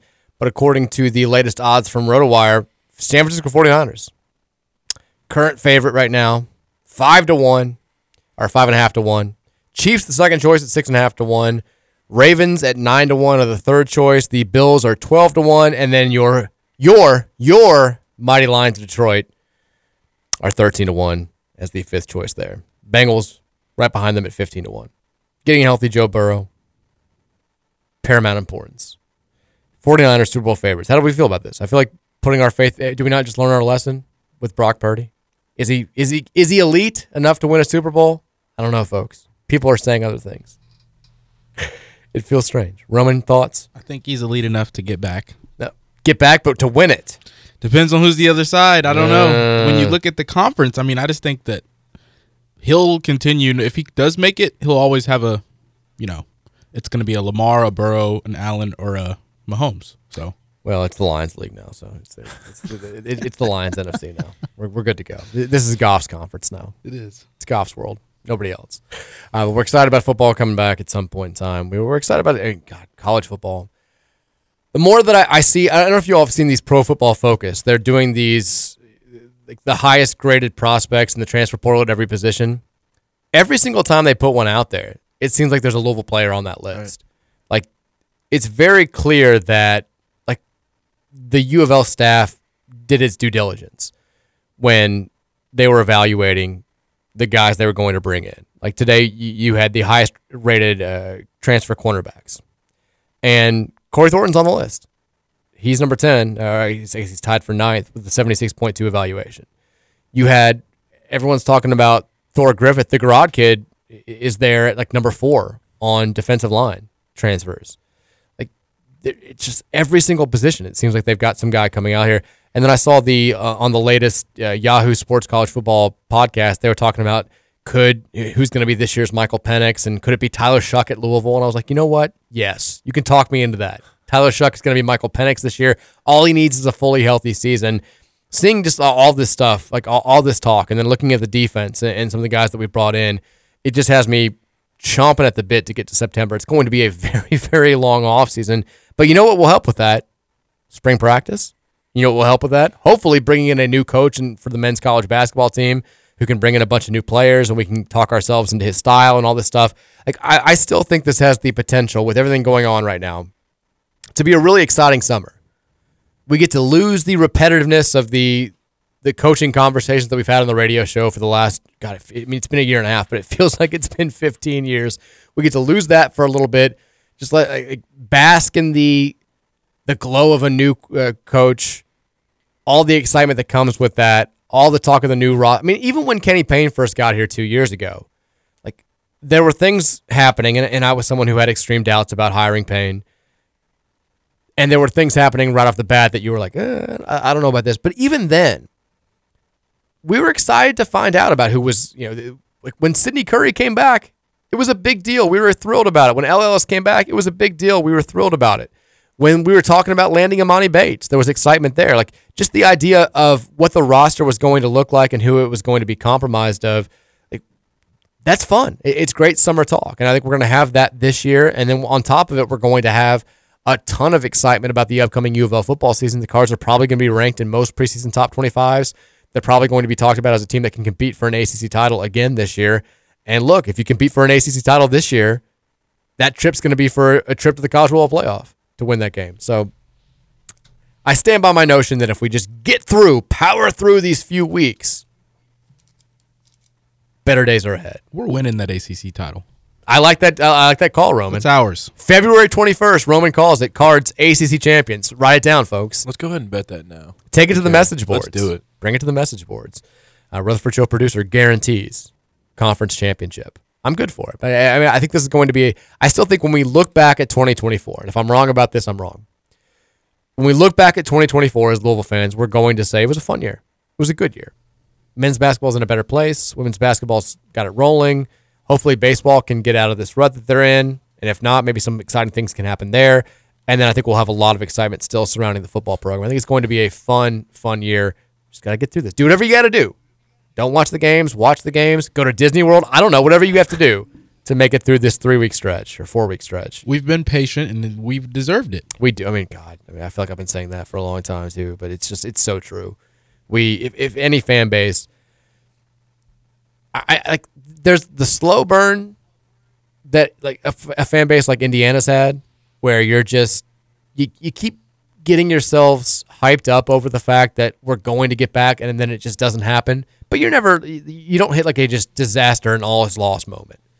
And ours has been such a extreme, precipitous fall from grace that I think it's it's almost worse. Like it, it's some fans of, of of teams that have never won or, or haven't won a lot in a long, long time will talk to me and be like, you know, yeah, it's hard for me to feel that sorry for you guys. You you still won a national title like ten years ago, eleven years ago, and I'm like, it feels like that was 35 years ago at this point. Yeah. Just when you've gone through, because it's not just the losing, it's the you know, dealing with the NCAA, having a really good team, have a tournament taken away, thinking that like you're going to be okay, and then just like boom, a- another scandal comes out of nowhere, another thing happens that disrupts the Chris Mack era. Constantly feeling shaky about yeah, like what I say, constantly feeling shaky about the coach. Like that's It's it- it- it's just you've never had we've just we've ever since the the fall of 2015 essentially when the first day the Katina Powell stuff broke. It's never felt like we've been on stable ground. And we've had a few moments here and there. Like like we we talked about it a decent amount. The you know, Chris Mack's first year going to the NCAA tournament when you weren't expected to, like that was a nice nice little run. We enjoyed that four month, five month stretch. Um, the tournament that was canceled by COVID, that was a good team. It was a it was a team that was going to be a top four seed. But by and large, they're just it's never been sustained, and it's always felt like you know, even even then we're waiting for the next shoe to drop. We're waiting for whatever the NCAA punishment's going to be. We're talking about we're going to get a postseason ban, we're going to get two postseason bans. You know, Pat Forde's out there writing death penalty stories. Like it's always we just we haven't been able to exist normally as Louisville basketball fans in a decade, and hopefully, with no NCAA stuff anymore, with no real outside distraction of any sort, if you hire the right coach in four weeks, five weeks, whenever it winds up happening, it should be should should should be the first time in almost you know 10 years that we get this opportunity to just kind of like exist as Louisville basketball fans. Talk about players, talk about schedules, talk about games, talk about can they make the NCAA tournament, what seed are they going to be. Like that should allow us to have that just luxury. And my God, it, it's been so long since we've just been in that boat, and I'm hoping that that's going to be the next page that's turned. I have a that. question. I have a question for you, Mike. Hit me. What is coach aside? No, no name. Doesn't matter who it is. What's the best case scenario for the Louisville basketball program next year? Make the NCAA tournament. I Really? think, I, I think it's possible. I, I think that it's. I mean, are you shocked that I'm not going higher, or No, no, no that's that that's the that's, a little bit higher than I was thinking you'd go. I think that it's. A, I mean, I- I'm not going to just take it out of the realm of possibility. I'm not saying that that's my expectation. Like, I, I'm not going to say that if we hire somebody and they don't go to the NCAA tournament in year one after this absolute cluster of a, a three year run, that I'm going to be wanting to run them out of town, or that I'm even going to be disappointed. I'm just saying I think it's possible. I, think when you look across the landscape of college basketball right now, the amount of quick turnarounds that are happening are uh, not staggering, but you you see them at programs that have less of a built-in advantage than we do. You, I mean, I'll, I'll make the same example I've I've made a number of times now. When you look at Iowa State, four years ago they won two games. They went two and twenty-two, two games the entire season. Steve Prohm was the wrong guy. Terrible fit. Did great things at Murray State. Terrible at Iowa State. They fire him. They hire the right guy. T.J. Otzelberger comes in, hits a couple of big guys in the transfer portal, is a coach who knows what he's doing, has a system that works with that program. They went to the Sweet 16 in his first year after a two win season. And it wasn't a fluke. They were a six seed last year. They're poised to be a top uh, top three seed this year. Kansas State with Jerome Tang last year takes over a program that was picked to finish last in the Big 12. It finished last in the Big 12 the two years before. Is a three seed that goes to the Elite Eight. Now, sustaining that is a different topic, but I think that if you find the right guy who gets the right talent, who knows what he's doing, like you should be able to to be competitive enough to at least be in that conversation right away. And the ACC's down. Uh, maybe it bounces back significantly next year, but it seems more likely than not that it's going to look more like this season than it will, you know, the ACC of ten years ago. So you should be. uh, There shouldn't be that steep of a learning curve. Like I, I think the right coach can have you in the NCAA tournament next year. I really and truly do. Um, but again, You don't think our recruitment takes a hit? well, I mean, what recruitment? Like, We're we're not- that's, what, I- that's what I'm saying. Like, I feel like that. I mean, more you need you know, a good coach is obviously the most important thing, but getting those players too. You know, do you think we have a roster I think there are two keys. regardless of coach? I I think there, there are two keys regardless of who the coach is, even if it's Kenny Payne. There, there are two keys to success for next year. It's player retention from this year's team, bringing back the guys that have, have at times showed like the ability to be really good high level college players, and then the transfer portal. Because you don't have, I mean, they're not bringing in anybody from next year's class. They've got TJ Robinson committed still. Um, maybe he winds up signing, maybe he doesn't.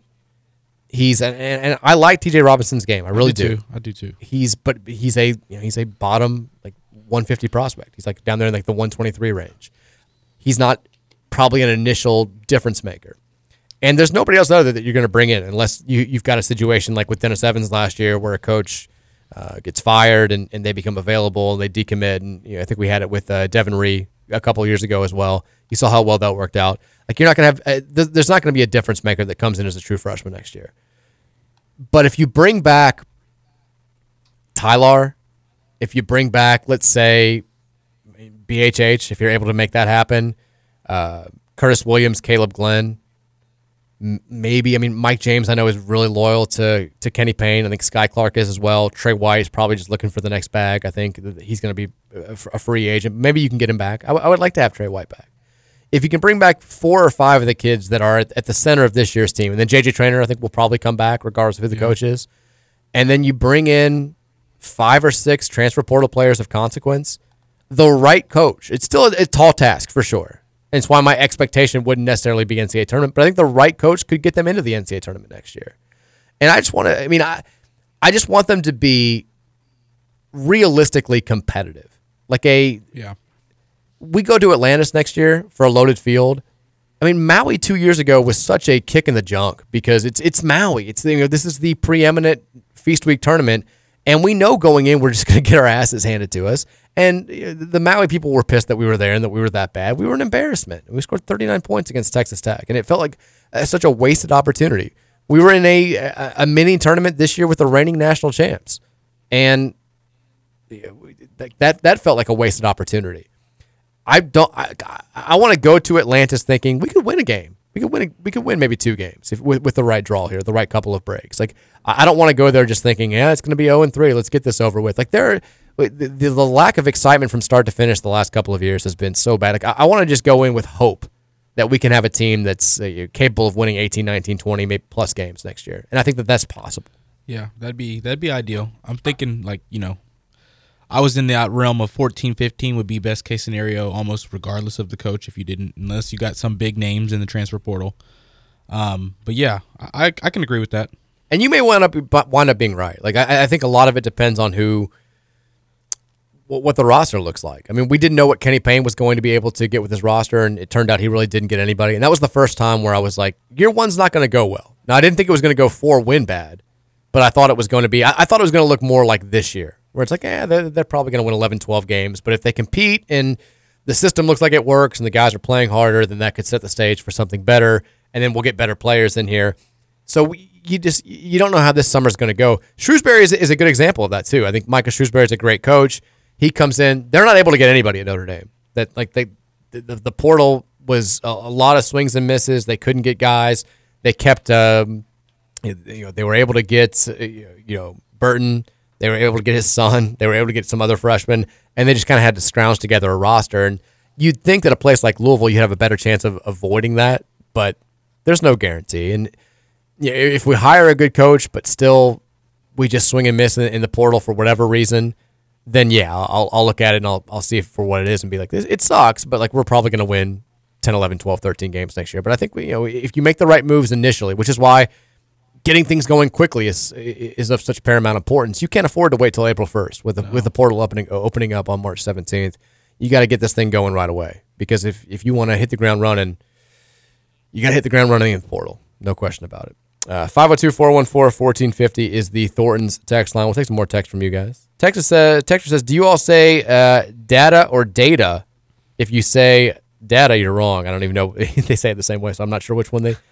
I feel like it's one of those words that I say both ways. I feel like sometimes I say data and sometimes I say data. But I think I lean towards data. Am I wrong? I say data. What do you say, Roman? I say data. Oh, come on, Rome. I mean, I, I don't know. I feel like Star Trek in him. I feel like data is like one of those words that, like, if I had to read out loud in high school in a science book, I'd maybe say. But yeah, I, I, it's also one of those words that like I can't. I don't even like consciously recognize which one I say. Like I'm looking at it on paper. I'm like, do I say data or do I say data? I feel like I say data. How often does one really say it? Well, you'd be surprised on the show. It, it, it is weird, like how many times I find myself, especially happens with rec- recruits' names, but sometimes it just happens with normal words. I'm reading it on the text line, and I'm like, oh yeah, I've read that word a billion times. I don't know if I've ever heard it. Like a lot of times with players' name, like the the, the Isaac Souls kid or Souls kid from Male yesterday. I've read his name a billion times. We've been recruiting him. I'm not sure I've ever heard it. And so you go to say it, and you're like, I'm not sure that I'm saying this right. I've never thought about this. I think with the way that I hear it in my mind is correct, but I'm not sure. That's happened to me on the podcast a couple times. It's bad. It, it, it, it's a bad look. And then like you you hear it that night, and you're like, oh, I chose poorly. I chose the wrong one. Dexter says, "What's the? Uh, do we have a, a, baseball update by the way?" Oh, I can look at their Twitter. Yeah, Trey, you're, you're the baseball update guy. I got you. Baseball updates on the uh, the tens and the twenties from Trey Ryan from Cluckers. Uh, one five, mid fifth. I don't like the way that you said that. By the way, sorry. One five. sorry. Five to one. Give me a five to one. Sorry. Five to one middle fifth. I don't. I don't like that score either. I don't, I don't. care how you say it. I don't like the way that it's going out there. Xavier leading Louisville five to one out there at Jim Patterson Stadium. Cards looking to avoid a 0 and 3 start. That's not good. Texas is Caleb Glenn's best position, the three or the four. He seems too small to play the four in the ACC to me. Yeah, but I'm not. Right now, his best position is the four. I think ideally you'd want to play him at the three, but he's not skilled enough to play that right now. The like I, I'm surprised that he hasn't taken more outside shots this year he made a three in the last game against Pitt. It was kind of a you know the, the, the game was over. Yeah, but that was when he played at La Lumiere and when he played at, at Male. Like he wasn't afraid to hoist from the outside a decent amount, and it, it, always seemed like he had a good shot. And a lot of times when he was playing against oh, like bigger, more athletic teams in these uh, AAU events, you would look at his stat line and see that he was taking a ton of threes. So I'm surprised that that hasn't been more a part of his game. But he's going to have to get better at shooting it if he's going to play the three. Um, 6'6", 205 is where he's listed at right now. And he's probably closer to like six five, And that's going to make you an undersized four, but it's not like you can't do it at this level. But ideally, I think most coaches would like to see him just work on the ball handling and become a capable three on offense. Now he can he can guard the three or the four. I feel confident in him guarding either position, but I think offensively you'd like to have him at the three and, and put another bigger guy down there. Yeah. But look, Dre Davis is about that same size. I I think it's the safest comp for him, and he's still playing the four at Seton Hall, and he's doing a pretty good job. So he's a young guy, a lot of time. Texas Louisville may have a better roster, but Shrewsberry will coach circles around KP tonight. Louisville will lose again tonight. I hope that I'm wrong. I hope that you're wrong too. But I, I certainly understand where you're coming from. They will be they will be the better prepared team. I feel pretty confident in saying that. Texas, how far away would Danny be from sending the Mr. Feeney, I love you all, class dismissed about the Louisville baseball season? I, he's, he's still far away. So we, we have a, a, a Reds text group. My buddy Danny, who I do the, the CZ podcast with, whenever he determines that the Reds season's over, like there's no chance of them making the playoffs or whatever, he sends uh, to the text group the the gift from Boy Meets World, where he says, "I love you all," class dismissed from the very last episode, and it's too early for that. Danny's also doing his thing right now with the Reds, where he is the most optimistic right before the start of the season fan that I've I've, I've ever known. Like I'm very much am. I've never seen the Reds do anything basically since I've been a Reds fan. So why should I be overly optimistic going into any season? And every spring training, Danny goes from like, uh, you know, I don't, I don't, you know, we've got some good acquisitions. I like what they got, and he's like, we're gonna win it all. And he just like literally an hour ago said, okay, I've seen enough. We are making the NLCS at a minimum. We're just too deep. I'm like, I was like, okay. And he just goes, Lodolo's the key for me. I think we need a minimum 20 to 25 starts from him. So Danny's unbridled spring training optimism is officially here, and I'm excited for Reds baseball. I'm not as optimistic as he is, which is typically the case. Texas that I was working for a sports, uh, a national sports magazine during the summer before Johnny Manziel's sophomore season. We were planning on having him on the cover of our football season preview edition and also had a feature focused on him. The athletic department scheduled all the interviews with Johnny and the coaching staff, and we were in the process of planning the photo shoot. Shoot, when a rep for Johnny reached out and told us that we needed to pay the family several thousand dollars to move forward with what we were planning. After some internal discussion, our lawyers advised that we pulled the plug on the entire endeavor. That sounds about right. My favorite thing, my favorite um, revelation from that Netflix documentary that came out like last summer was he and his friend basically just invented the idea that that Manziel's family had oil money, which everybody heard that. Like that that got around very quickly, and it was the explanation for why he was driving around in fancy cars and. You know, his, he and his dad, like they, they have this country club lifestyle. They play golf together every day. They're, they're from deep oil money down there. And they were like, no, it was just totally made up to cover the fact that we were just raking in hundreds of thousands of dollars from people for signing autographs and stuff. Um, but th- that story does not shock me. That sounds about par for the course. Text said I peed next to Quinn at O'Shea's during his freshman year, and they clearly weren't checking IDs that night. Don't call it Quinn like that. Come on, Quinn. Somebody, um, like last week, one day last week was the anniversary of the. Do you all, y'all maybe too young to even have any recollection of this? The Jerry Smith hits a buzzer beater against Marquette game. Do you all remember this? Roman, anything? No. Gosh, it's 2007, so you all would have been. I was three. God, you are young as hell. So Roman would have been like eight. Eight. Yep. Yeah, Eight or nine. very young. So so anyways, we played Marquette. It was a weeknight game. It was like Wednesday night, Tuesday night, something like that. And Jerry Smith, who was from Marquette, from from from Milwaukee, goes home, hits a three at the buzzer to beat Marquette. Place goes nuts. Every, everyone's going nuts. Like he accidentally trucked a woman in the crowd. It was it was it was beautiful. Rick Pitino smacked Vinny Tatum's ass because he was upset that people weren't going back to the bench as they reviewed the tape. Incredible game, and it was late. I remember that. This was my senior year of college, and I was going. I was finishing up at, at Bellarmine, and a few friends of mine were like, like we, have to celebrate. This is go out to the bars.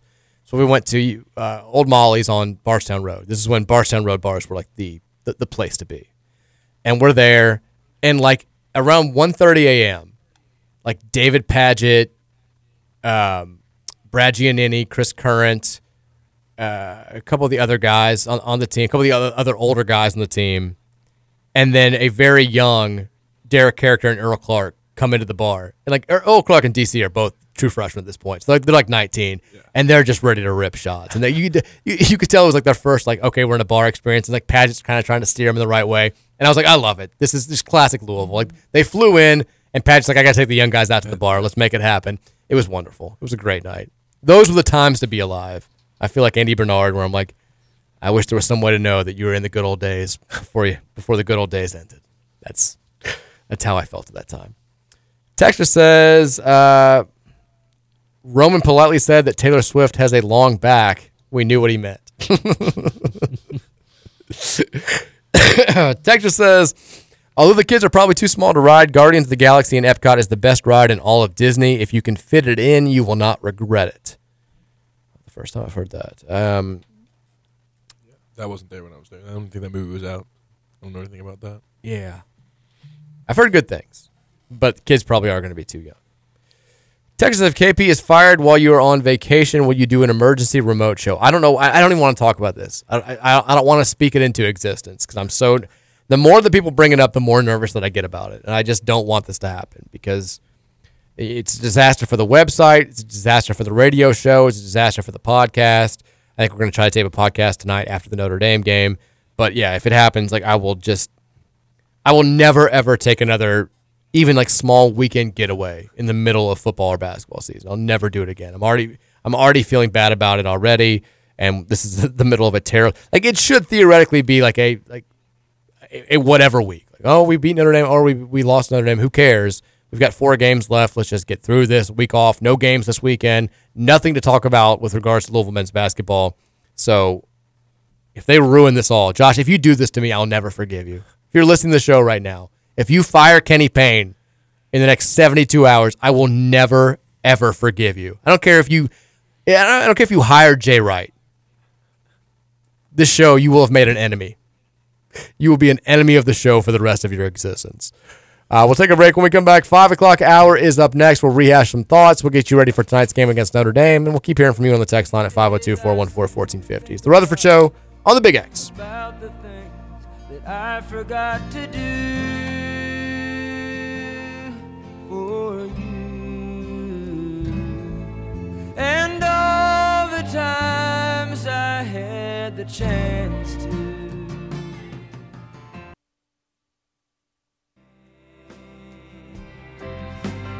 These days I'll sit on cornerstones and count the time in quarter tones to ten.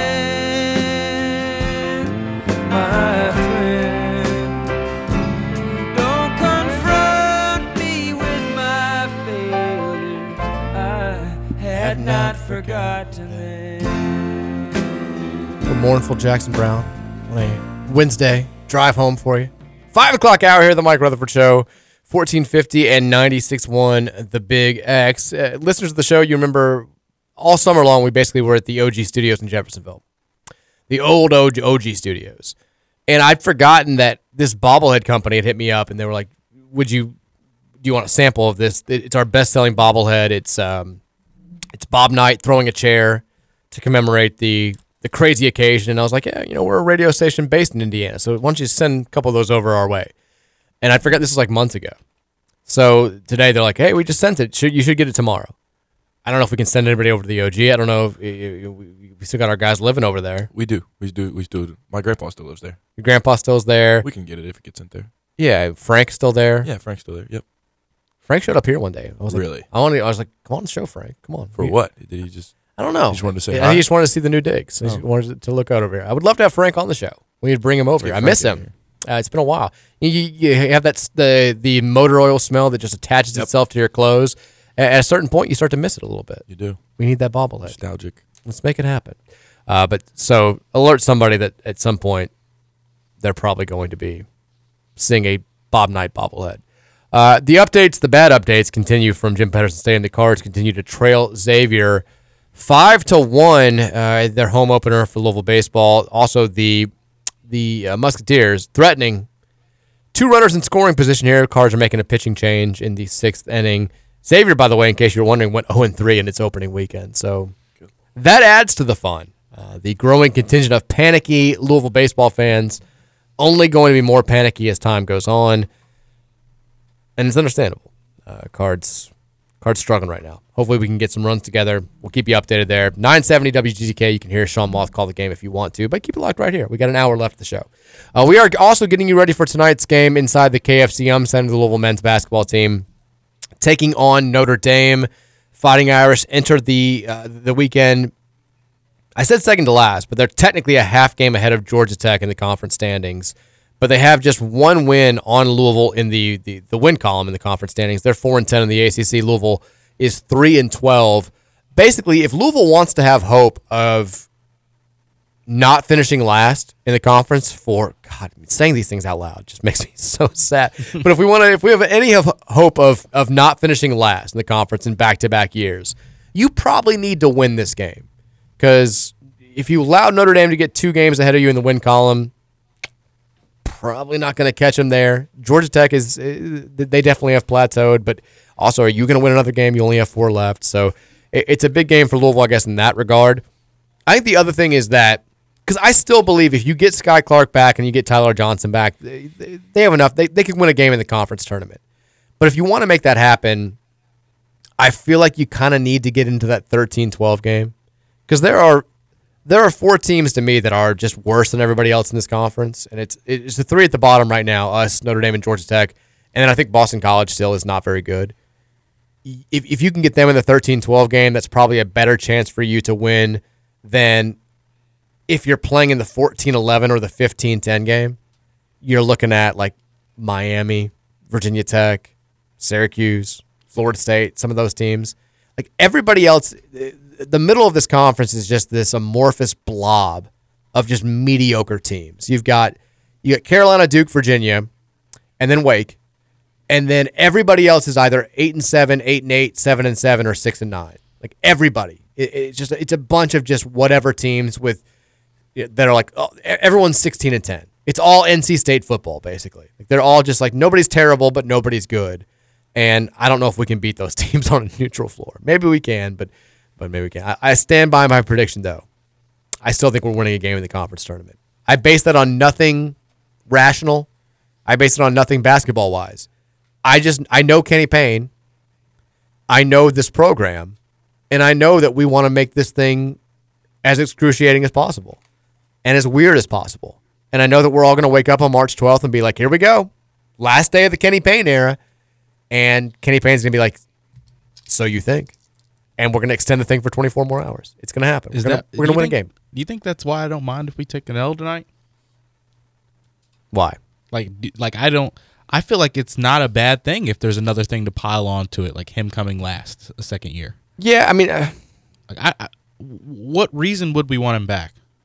No, I, I I agree with you there. I, I think that there's still been.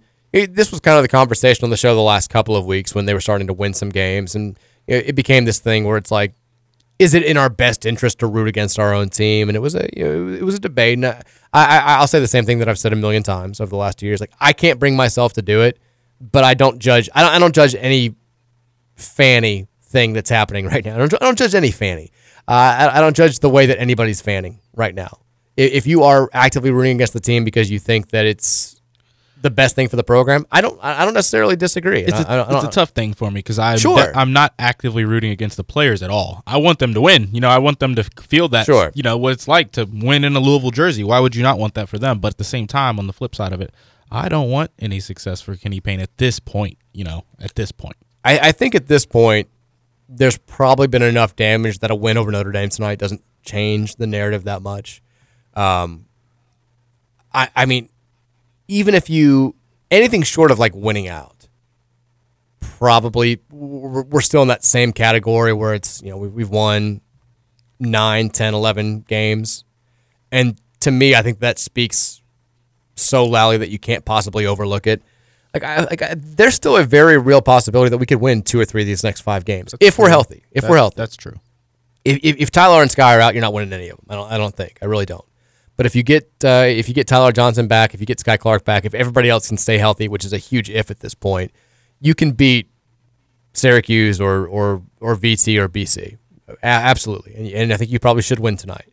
but I still don't think that there's. I, I think the damage has been done. We're eight and eighteen for God's sake. We're three and twelve in the ACC uh, in, in a bad ACC. We I don't even know what we are in the net rankings anymore. I'm assuming we're probably close to 200. Um, whatever we are, it's quickly. We're 195. We are we are a spot behind a 9 and 17 Illinois Chicago team from the Missouri Valley. We're two spots behind a, a Texas A&M Corpus Christi uh, team from the Southland. That's Wow. that's two games above 500. I mean, I made fun of how bad Archie Miller's been at Rhode Island. We're three spots behind Rhode Island. So for all the talk about turning a corner and guys getting it and playing harder and all this stuff, we are still by every metric that's out there a absurdly bad basketball team. And beating Notre Dame and then potentially additionally beating Virginia Tech or Boston College or both, it's not going to change that dramatically. I, I- I think if, if Josh Heird was going to fire him at eight and twenty four or whatever it would be, he's going to f- still fire him at, at, at ten and twenty one. Like that's just That's uh, true. Yeah, You would think the damage is done at this point. Yeah, that's I mean, true. I, I think that Josh knows what he's going to do at this point. I don't think that there's any more. Hey, let's wait and see. Now maybe he's like, hey, I'm holding out. If they won four out of five to end the season and won the conference tournament, that would change my mind. Maybe something like that is why you don't pull the trigger. But I, I- think that he's sort of looking at this from a barring any miracle.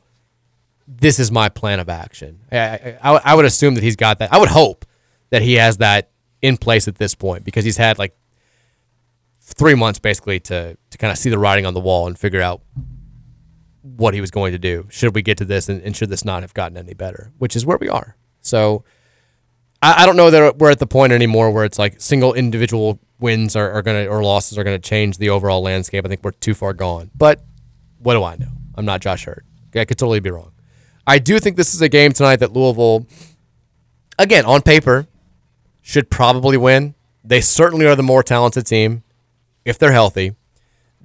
This a, a, a Notre Dame team that's very good defensively, very bad offensively. When, when I say very bad offensively, I mean like one of the worst offensive teams in the ACC in the modern history of the conference. Like they just do not score. Um, they've got a very very good young freshman in Markus Burton, who was Indiana's Mr. Basketball last year. They've got a, another pretty good freshman in Braden Shrewsberry, the coach's son. Uh, those are their two leading scorers. They're a super young team. Tae Davis is on the team, sophomore who had formerly been committed to Louisville, who's going to come here and play with his brother back in the day. A um, lot of young bodies, not a lot of offensive talent. Burton makes them go. He can score in bunches. Shrewsberry can score in bunches. Don't be surprised if either one of those guys goes off against us because, look, it's their two most talented offensive players, and we hate guarding good offensive players. So those are the two guys to circle. Defensively, they do a lot of things really well. They play those basic pack line principles where they, they, they don't force a ton of turnovers. They want you to take challenged outside shots, and they, they're going to clean up on the glass. They play at an insanely slow pace. It's going to be a fast game time wise tonight. Like I, I, think if you're hoping for the game to wrap up before nine o'clock, it's probably going to wrap up before nine o'clock, but it will feel like it takes a long time to play because they use so few possessions. They're 339th in adjusted tempo. Uh, they they, want to do a lot of the same things that Virginia does, at least this year, at least until he gets more guys in there. Um, it's a well coached team. They'll get better as time as time goes on. He did a remarkable job at Penn State, uh, which is not a place where it's very very easy to win. And I think eventually he will do a good job at, at, at, at Notre Dame. They just don't have the horses right now. They, they don't have the players, and because of that, Louisville should win. But Louisville doesn't always do what it should do. Uh, I think uh, for me, again, it's very simple. If Skyy Clark or Ty-Laur Johnson play tonight, I'm picking us to win. If Skyy Clark and Ty-Laur Johnson do not play tonight, I'm picking us to lose. There it is. 502 414 1450, Thornton's text line. If you've got thoughts on tonight's game or anything else, hit us up there. Uh, the, the, the one national story that I did want to get to we've got talk of expansion now in two of the three major sports. We had uh, Adam Silver basically announcing over All Star Weekend that the NBA was going to look to expand to two uh, two different locations. Um, as much as I would like to get our hopes up for the 85th time here, guess what? It's not going to happen again. Yeah, there's no point. There's no point. I mean, we I had a friend that was doing the whole. I hope he's listening right now to this too. Who was doing the whole like NBA to Lou? That was like the movement, and I, I just made fun of him constantly. I, like, he's he's like trying to get me involved to do stuff, and I was like, I'll help, but like, Tell me what's different now than like the last 17 times you guys have done this because it feels like just kind of a social club.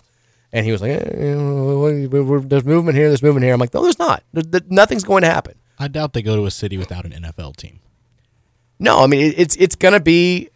It sounds like well, Las Vegas is obvious. I think at this point, and then it sounds like Seattle would be the front runner unless they wanted to go outside of America. I I, I don't know, but whatever the list is, I think we're down there at like four or five. Like if if they were expanding to four or five new franchises, then yeah, I'd get my hopes up. But it's not happening. But Major League Baseball now also is saying that they are looking to go to 32 teams, um, but it's probably not going to happen before the next couple of years. Uh, the the commissioner Rob Manfred says he wants to go to a 32 team league before he retires in 2029. They are looking at uh, apparently Austin, San Antonio for a team. Charlotte, North Carolina is a top tier contender.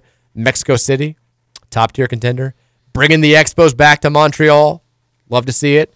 Nashville, Tennessee is also high on the list, and Orlando, Florida, uh, and Portland, Oregon. Those are the the top contenders to land an MLB franchise. I would love to have an MLB team in Louisville. I don't think we could ever support it, but I, would love to have it. And even if we get one in Nashville, it'd be nice to have a another MLB franchise, another MLB team that's within driving distance. That'd be cool. But bring the Expos back to Montreal. They deserve it for God's sake. Let them have it. Let them have it. If you guys could pick, this is the age old question. If you guys could pick one professional sport, don't worry about like the the logistics of it all. Don't don't worry about being rational here. But if you could put one professional sports team in the city of Louisville, what sport are you going with? Trey, you go first. I would say NBA. I think that would. Okay. I think it would do well here. I think it would be fun. I think it would do well. Um, that'd be my pick. NBA. Roman, your thoughts? Don't kill me here, but I, I, I think I'd go MLS. Okay. Wow. All right. I Ju- like that, though. justify your response. I don't think we'd fill out like so MLB was going to be my second. You know, I think the the Louisville Bats Foundation if it got bumped up to MLB, I think that would be a strong case as well. But I just don't think any, you know, it'd be tough to fill out fill out those stadiums. Well, I was like. saying, don't think logically though. Don't worry about that stuff. Just if you could have one. if I could have one, I think there's a lot of soccer players. It's a g- it's a good city for it. I think they'd love it. Okay. All right. I don't hate you for that. I mean, I think it's probably more likely than than some of the other ones. Although Hopefully. Cincinnati getting an MLS squad probably was a was a big blow to that. Yeah. Um, I, I would love to have any of it. I mean, I know for again, if you're thinking about like the logic of it, financials, like NFL is going to be a gigantic boost to any local city's economy. I don't think we could ever. You know, the NFL is never going to come here. Baseball, I think, just works well. Like we're an underrated baseball city. We obviously have the deep ties with basketball. I also think hockey. I I think everyone gets into hockey. Like, it- like you're not a hockey fan until you get a team that you can really root for. But once you go to a hockey game, you get hooked. Like, I I think that that would be a lot of fun here. But if I had to choose one, I think I would just go NBA, just because I think it makes the most sense, and because, man, like, if we had been able to get a franchise four or five years ago, imagine how much they would have been able to capitalize on Louisville being so down in basketball. Yeah. It's uh, Everyone would have flocked to yeah, the NBA team. You, you, it, w- it would have been nice to have that pivot, especially around, especially on this show, so we don't have to have the same talk every single day. But uh, unfortunately, that didn't happen. But basically, any of those would work great. I, look, I, I love racing Louisville. I love uh, Lou City. I love the Bats. I get that they are technically professional sports franchises, but I'm talking one of the big four or five leagues. Like, would love to have one of those before I die here in the city. Not sure it's ever going to happen, but I would love it. What would you want our NBA team to be called if we got one? The Mike Rutherfords. the Louisville Rutherford. We should run with that. You're right. the the Lou- I mean, they would uh, they they would have to wind up being the Kentucky something. Like you Yeah. you'd have to have Yeah. the statewide name. My assumption has always been they would go back to the Kentucky Colonels, You're right. and I'm fine with that. That'd be cool. Yeah. That'd be fun. Or just like you, I, I would love to be one of those those cities or states that has a professional sports team with a nickname that just makes no sense. Yeah. like the Utah Jazz now. Like the, Yeah. you know, J- Yeah. Why? Salt Lake City, not exactly the birthplace of jazz, but they just stuck with it because it was you know, the New Orleans team. So I, I would like to have that, but like we just made it up for no reason. Like what's a what's a species that's just totally not indigenous around here? Like we're like the Louisville black Like bears, sharks or something. Global sharks. yeah. Gators. yeah, yeah, something like that. Something Yeah. that like, oh wow, why, why, why, why did they ever choose that?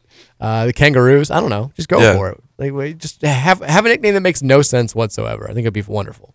502-414-1450. Let's do it. Thornton's text line, make it happen.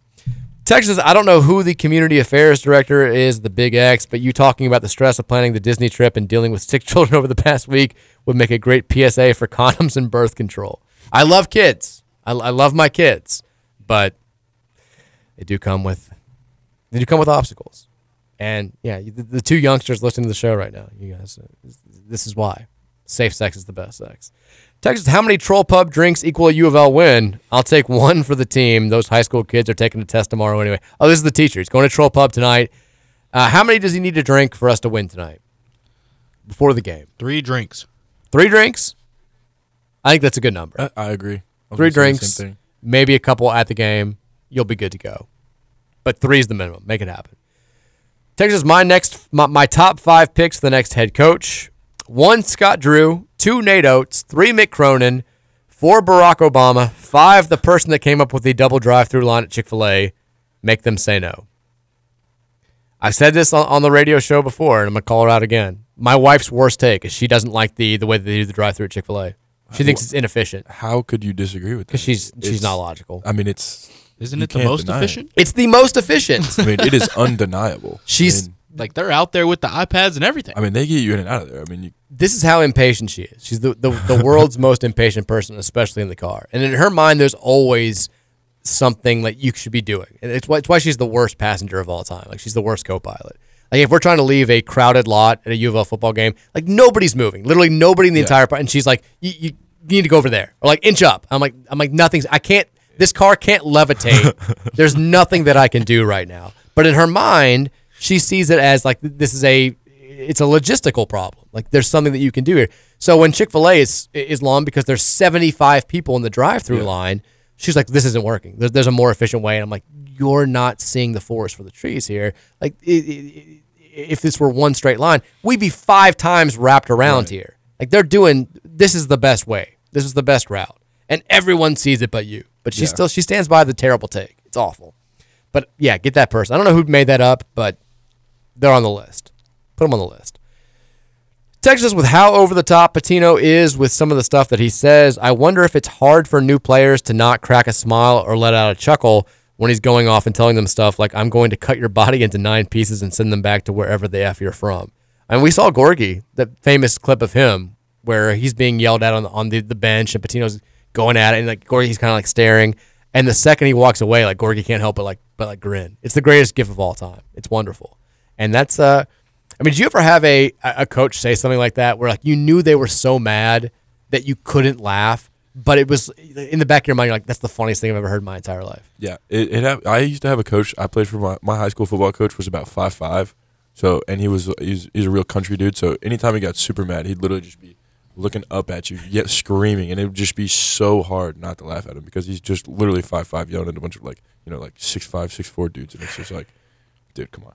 Uh, yeah, I, I walked a guy. we- I was closing a game against Eastern, and I remember I walked a guy with two outs, and he was just like, the, the, the coach like, two out walks, just just make me wanna, make me wanna, and then he says the S word as loud as he possibly could, and it's all I could. Think. I was like, I'm sorry, that's that's hilarious. He, this the same coach also would yell at the bench when the like the, the people like weren't hitting.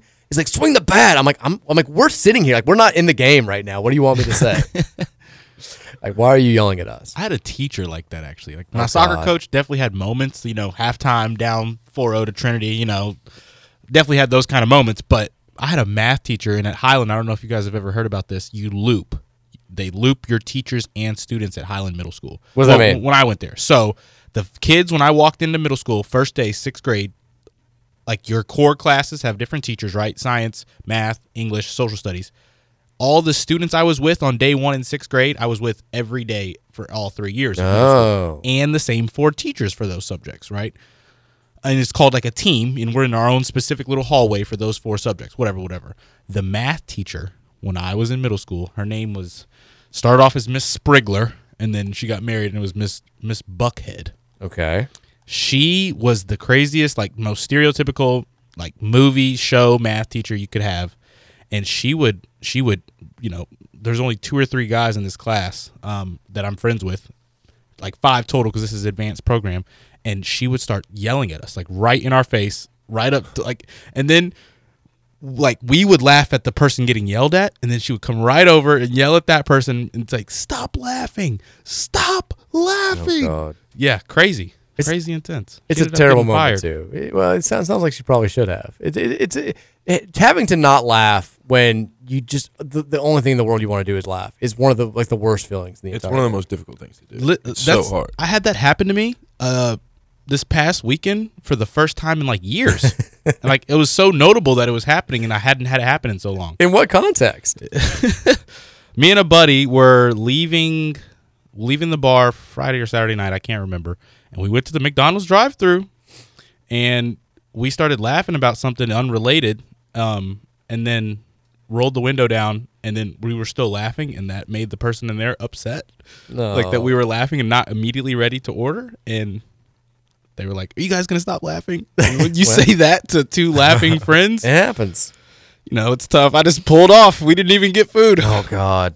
Well, because we started. We broke out laughing after that. So I felt like that's just a little unfair. Let you, me. you also have the classic being yelled at by parents, and then you make eye contact with a sibling, and it's like, oh God. Yeah. Like it's it's I, I, I, yeah. We were, we were in that boat before too. Or a parent's like trying to give like a very impassioned speech, and you make you make eye contact with your sibling, and you're like, well, it's it's it's done now. She's gone. I'm gone. We're both laughing. It's terrible. Uh, Texture says listening to Sean Moth announce Louisville baseball games is a top three enjoyable experience for me with Louisville athletics. My man loves talking about trains going northbound every three innings. Very majestic the way he describes them. Sean's the best. I mean, he's good. He's good. you could just like if, if you don't care about baseball, just listening to Sean for like two and a half hours, just doing his thing. It like it's it's ASMR. Like it just it relaxes you. Like you're just you, you're taken you're transported to a different place. Like Sean is the absolute best. Uh, I miss getting him on the show. Text says uh, to continue. Hold on. Text says the first time that we went to Disney was our anniversary. Uh, to continue the story, the eight-year-old, our eight-year-old ate some bad food. We were sleeping, father, son, mother, daughter. The eight-year-old sat up at midnight and puked all over me. Just had to take it. Besides that, Disney was great. That would be.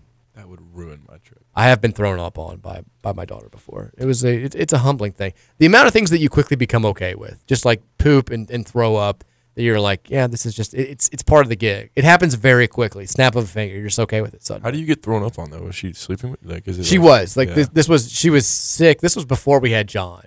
She was sick and she like was very much like her like head was above mine and she like sat up and like I think I felt the the puke before I even like woke up. Oh no. And then she had like more and I'm like I'm like carrying her and it was like very much like she was the you know the like, the uh, demon possessed cuz like she's like vomiting as I'm carrying her to the bathroom and poor thing she just yeah, it was it was a rough morning but it was and then you know that smell didn't go away. It's Well, just it's what's with you the course forever. of action there? Do you just immediately get in the shower, like It was the middle of the night. off? What do you do? there was a I was so tired. There was a part of me that was like, I might just sleep through. I did end up taking a shower very quickly. It's it's yeah, it's bad. That's bad. It, it was it, was rough, but you know, you also realize how quickly like just you know cleaning up poopy diapers and like having your your hands in like poop and stuff, and it, it- you go like, after like a few weeks of doing it, you're like all right, going right back to eating like chicken wings afterwards. Part Like of the course. yeah, I, I spent thirty like five years of my life not willing to deal with other people's poop, and then immediately you're just like, yeah, I'm, I'm all in somebody else's poop poop. now. It's just it's okay. Yeah, it's just, it doesn't bother me anymore. It's not my favorite thing, but you gotta do what you gotta do. All right, we'll take a break. We'll come back. We'll get through as many of your all's texts as we can. We'll look ahead to the night uh, in the world of sports, make some predictions, including for tonight's Louisville Notre Dame game. We'll wrap things up after this here on 1450 The Big X. and the land is dark, and the moon is the only light we'll see. No, I won't stand by me. Stand by me. Stand now. Stand by me. Stand by.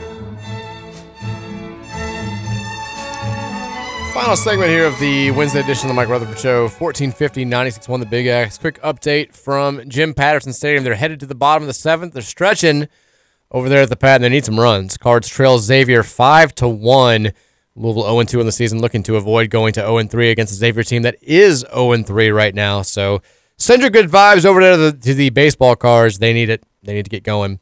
Uh, speaking of baseball, have you all seen the the uniforms that you know, MLB has the deal with Fanatics now. Fanatics is doing all the uniforms, and the names on the back of all the jerseys look terrible. Like Really? they're they're, No, they're not spaced out the right way. Like Justin Verlander's is like this big like little kind of crescent around the letters, and it's gotten so bad now that the MLB Players Association is looking to have the jerseys changed before opening day. Just the latest piece of evidence that we need that Fanatics ruins everything. If you need any piece of, of clothing from Fanatics, if you want to celebrate a championship, you may not get it. And if you do, it's going to be there like an hour and or like a, a month and 16 days too late. It's going to be terrible cotton. It's going to not, not fit right. It's going to be the logos are going to be off centered. They suck at what they do. Fanatics is the worst, unless they want to advertise with us, in which case we love Fanatics. But until then, you're terrible Fanatics. They are really bad. I just looked them up. They're like the numbers are like small. The names look It- weird. it's awful. It's they're terrible. They look terrible. It's uh, it's we're off to a rough start. We knew it was wildly predictable, and here we are. It's all happening. Uh, we've got Louisville basketball tonight again. Seven o'clock is the tip off. KFC Yum Center. If you want to watch it, it's on ESPNU. Anish Shroff and Tom Crean on the call tonight. If you want to avoid hearing the brilliant analysis of Tom Crean, you can listen to the game on our sister station 970 WGTK. Your home for Cardinal Athletics. Uh, Josh Pastner, by the way, uh, we one thing that I would have loved to have talked about if we had been on the air last week after the the Boston College game. Pastner's insights were so terrible. I, I typically view Pastner as kind of like a harmless sort of dweeb. Like he's just he's he's, he's a funny guy out there. But he was saying some of the dumbest things that I've ever heard, and it was it was one of those games where you hear an ex coach broadcasting, and you're like, that's why you're you're broadcasting now. Why why you're because what he was saying just made no sense whatsoever. But that was Pastner being Pastner. We'll get Tom Crean tonight. Very excited about it. It's all going down. Go cards. We've got about uh, 20 minutes left if you want to have your thoughts heard on the Thornton's text line. Text us at 502 414 1450. We'll spend 20 minutes going through those, and then we'll look ahead to some games tonight, including, of course, the Cards and the Fighting Irish. Texter says Joey Votto, the next baseball coach at U of L next year if Mac doesn't get it figured out. I would love nothing more. You brought Joey Votto to, he already loves the city, several stints with the Bats. If you bring Joey Votto in to, to coach the U of L baseball team, it'd be the only replacement that I'd be happy for to, to come in and fill in for Coach Mack. Texas, why are players loyal to a coach that's proven they can't get them anywhere? Loyalty over a coach that might get you to actually experience the NCAA tourney or a winning streak. I can't. Uh, I, I can't speak to that. Uh, I mean, I'll, like Skyy Clark and and Kenny Payne have a relationship that pre-exists their time at Louisville. They were very close when Skyy was being recruited. I I, I just think that Skyy's basically here because of Kenny Payne. Like he's not here because of the glory of Louisville or it was the best landing spot after he left Illinois or anything like that. He's here because of Kenny Payne. I don't think you can say that about anybody else. I know Mike James and Kenny Payne have a great relationship. You still might be able to talk Mike James into coming back and playing for a new coach here. I think Skyy Clark is the one guy that you look at and I'm like, if Payne's gone, he's absolutely gone. Like you're not you're not you're not getting Skyy Clark back. I think everybody else you can at least make a case. I think there are reasons to believe Mike James wouldn't stay. There are reasons to believe Tre White wouldn't stay. I don't know where Brandon Huntley Hatfield's head is in relation to wanting to go start and play professionally. I know that was his goal when he came here initially. Look, if he wants to, like, he's not going to get drafted. As good as he's been this year, he's not going to play his way into being a second round NBA draft pick. If he's fine with trying to get a two way deal, spending some time in the G League or, or spending some time overseas, that's one thing. I do think he's a guy that you could like this is where NIL can really help you. It's great to get NIL for recruits and for guys in the transfer portal. The biggest place where NIL can help programs like Louisville is getting the player like Huntley Hatfield, who's that fringe. I'm not good enough to be an NBA guy, but I still want to go make money to be play to, to play this game because I've only got a, a limited number of years where I can do this. You can now go to him and say, we can give you a comparable salary to what you'd be making in the G League next year to, to stay here and play. And you get to stay here. You're the big man in a on campus. You're you're you're, you're basically the pro athlete in a pro sports city without a pro sports team. All if all that sounds good to you, and, and maybe we can get you into the NCAA tournament for the first time. Why, why don't you come back? I think you can do that. I think you can wrangle up enough money to bring Huntley Hatfield back, but it's going to have to be some situation like that. Texture says my U of L English degree uh, disagrees. Data is the correct pronunciation. Dat is not pronounced date, or it would have an E on the end. There you go. Texas says, Are the Reds aware that you can't bat 13 guys? I don't understand not trading for pitching. I've been thinking about that too. You're not alone. Um, I, I, I mean, they've got a ton of guys that could compete for starting rotation spots. You know, because you had so many players who were hurt last year. You still got some young arms. They they they brought a Dunford. I, I guess they're they're banking on guys staying healthy and also guys taking a jump forward in, in production. And I don't. I mean, good luck. No, they, I mean, they did sign Brent Suter, who came in here as a free agent to help with the bullpen, and uh, the the guy from the Twins, whose name now is escaping me. So they they bolstered the bullpen a little bit, but the problem with going out and signing pitching if you're the Reds, you have to overpay for every arm that you sign because nobody wants to pitch in that ballpark. So like they gave the guy from the Twins a ridiculous contract based on his numbers, but they had to if they wanted to get him. So that's the risk that you run. I, I don't really understand bringing in uh, Candelario to, to to be yet another infielder. I just you you're already so crowded there, but it's what they're doing. Got a lot of bats, a lot of depth for sure. Texture says, uh, why hasn't anyone asked at a KP press conference about next year's recruiting class? I know that he can't talk specifics, but he could be held accountable for the lack of recruits. I do think it's strange that it, this hasn't come up, and it hasn't. I haven't listened to every second of every KP press conference, so maybe it has, and people are just so checked out that it didn't make like the local buzz. But you would think at some point that he would be asked directly about. I know you can't mention names, but you guys don't have a player signed to the 2024 class you're quite literally the only power conference program that that's true of. What's going on there? Should fans be concerned? And it hasn't even been talked about. I, I guess the on court stuff and the the questions about his future have been so overwhelming that you know, you don't you don't get to this. But it is a big part of the equation. Like if Kenny Payne, if the injuries hadn't happened and we, let's say we won both games last week and we're sitting here at, uh, at 10 and 16 and with a chance to you know, maybe win 13 or 14 games, and he had three five star kids waiting in the wings. Like that's an entirely different scenario than the one that we're dealing with right now. And I, I mean, I guess theoretically Carter Knox is still out there, so he could sign with us, but I don't think that's going to happen. It, it's just it's crazy to me that we like you're supposed to be the recruiting guy. The one nod that he's given to that has been his acknowledgement that we need to start like he wants to use the portal more. He's like, that's where you have to have success. We're like, dude, we've been telling you this for two years. Like it's like it's a, it's a little bit late. We've we've like legit been wanting to strangle you because we've been saying you got to get more guys out of the portal, and you've been saying you don't want to do it, and now here you go. My mic just go out. Check, check, check. Do you hear me? Oh, there it is. Okay. Uh, Texas says uh, Rowan panic if Reggie Bush had to turn in his Heisman. Why hasn't Johnny Football had to turn in his? It's a fair question.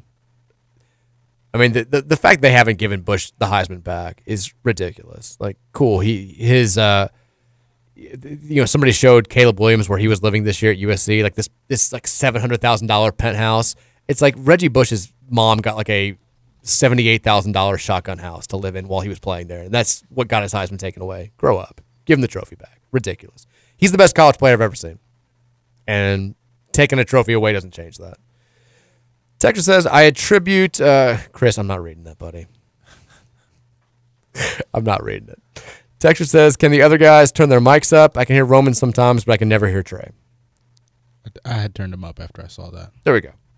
Texas, can we hope just hope that Kenny hits a player tonight so that we can fire him with cause? Not a big hit, just a little pop. I don't know. Totally kidding. I think.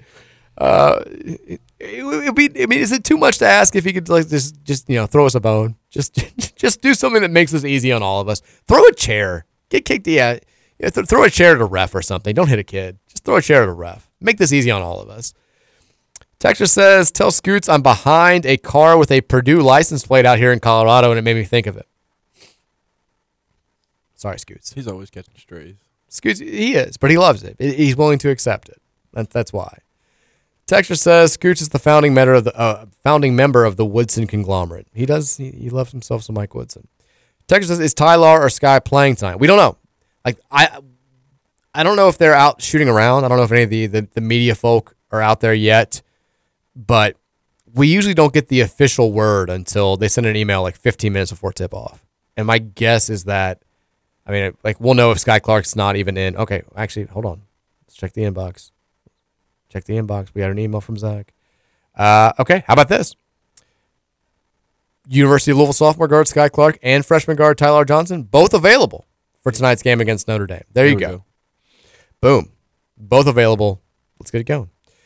Texas, I would take an NFL uh, franchise here all day. It'd be great. I would love to. I mean, you know, Louisville, uh, Wales. Why not? Texas from a super casual hockey fan and NHL team would be fun. I mean, NHL would be great. Like NHL playoff games. If you just watch, again, if you have no rooting interest whatsoever, it's like watch an NHL playoff game in overtime. I mean, it's just like- it's like a you're pushing a coked up bear out of an airplane. Just like it's in the atmosphere is absolutely insane. Those overtime games get super intense. It's crazy. I mean, I mean, there's nothing like playoff overtime hockey. There's nothing. And, and as an Avalanche fan, uh, you know, feeling pretty good about being back in the playoffs this year, but not feeling pretty good about the way we're playing right now. We, we got to step it up. We're healthy now. Let's let's get the net money done.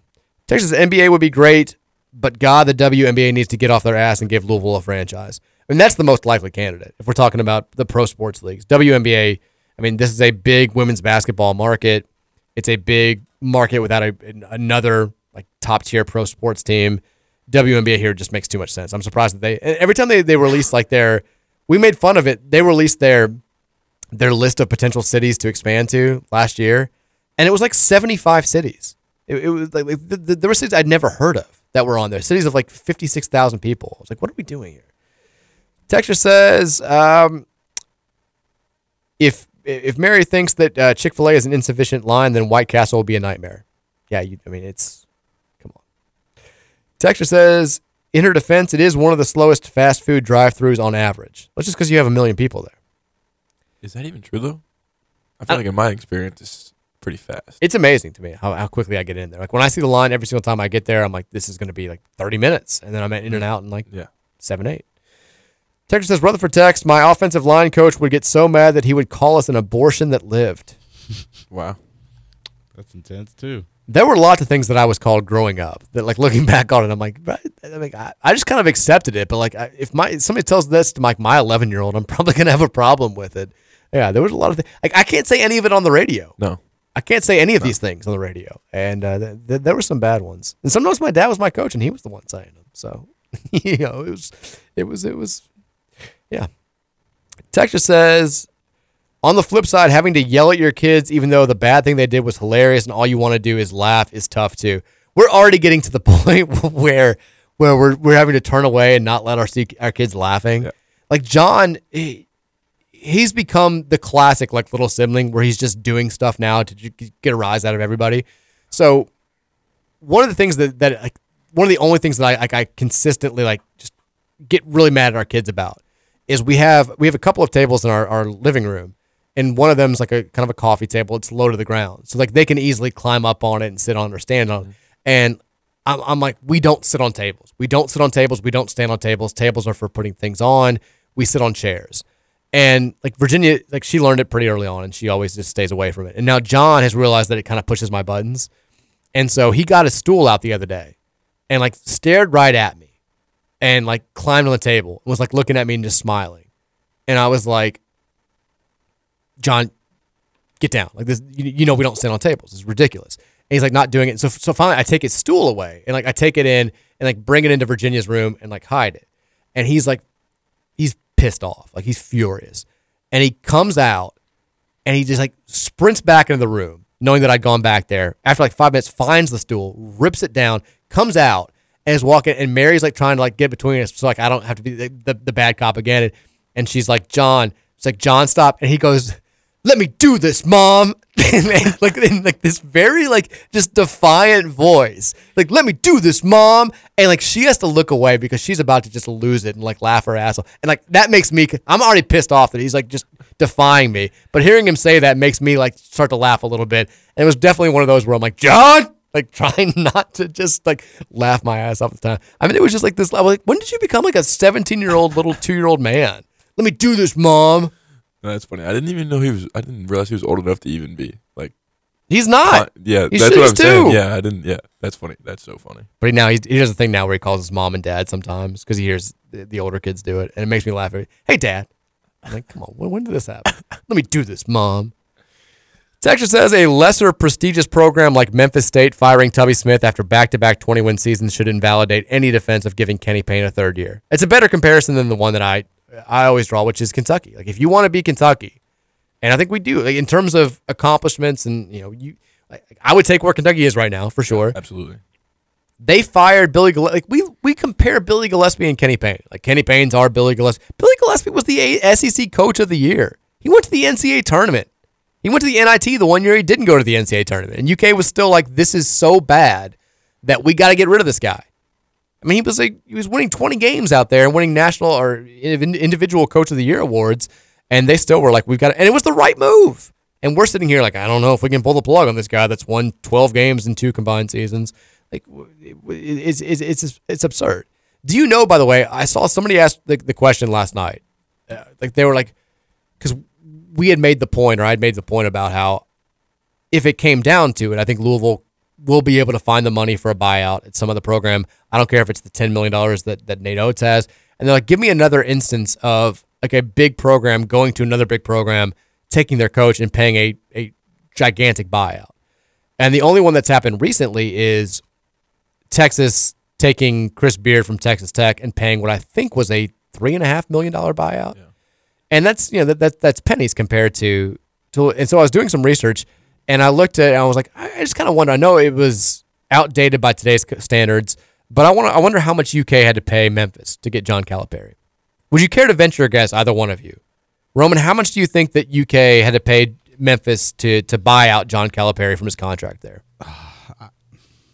I don't know. I don't know. I don't have a good guess even. Trey, do you have a guess? Let's say 1.5 million dollars.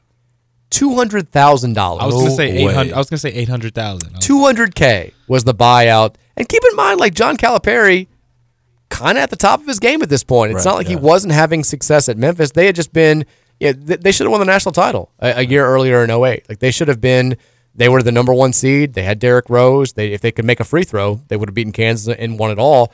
So he's, like, like, there is a large reason for Memphis to want to keep him around as long as they possibly can. And his buyout was $200,000.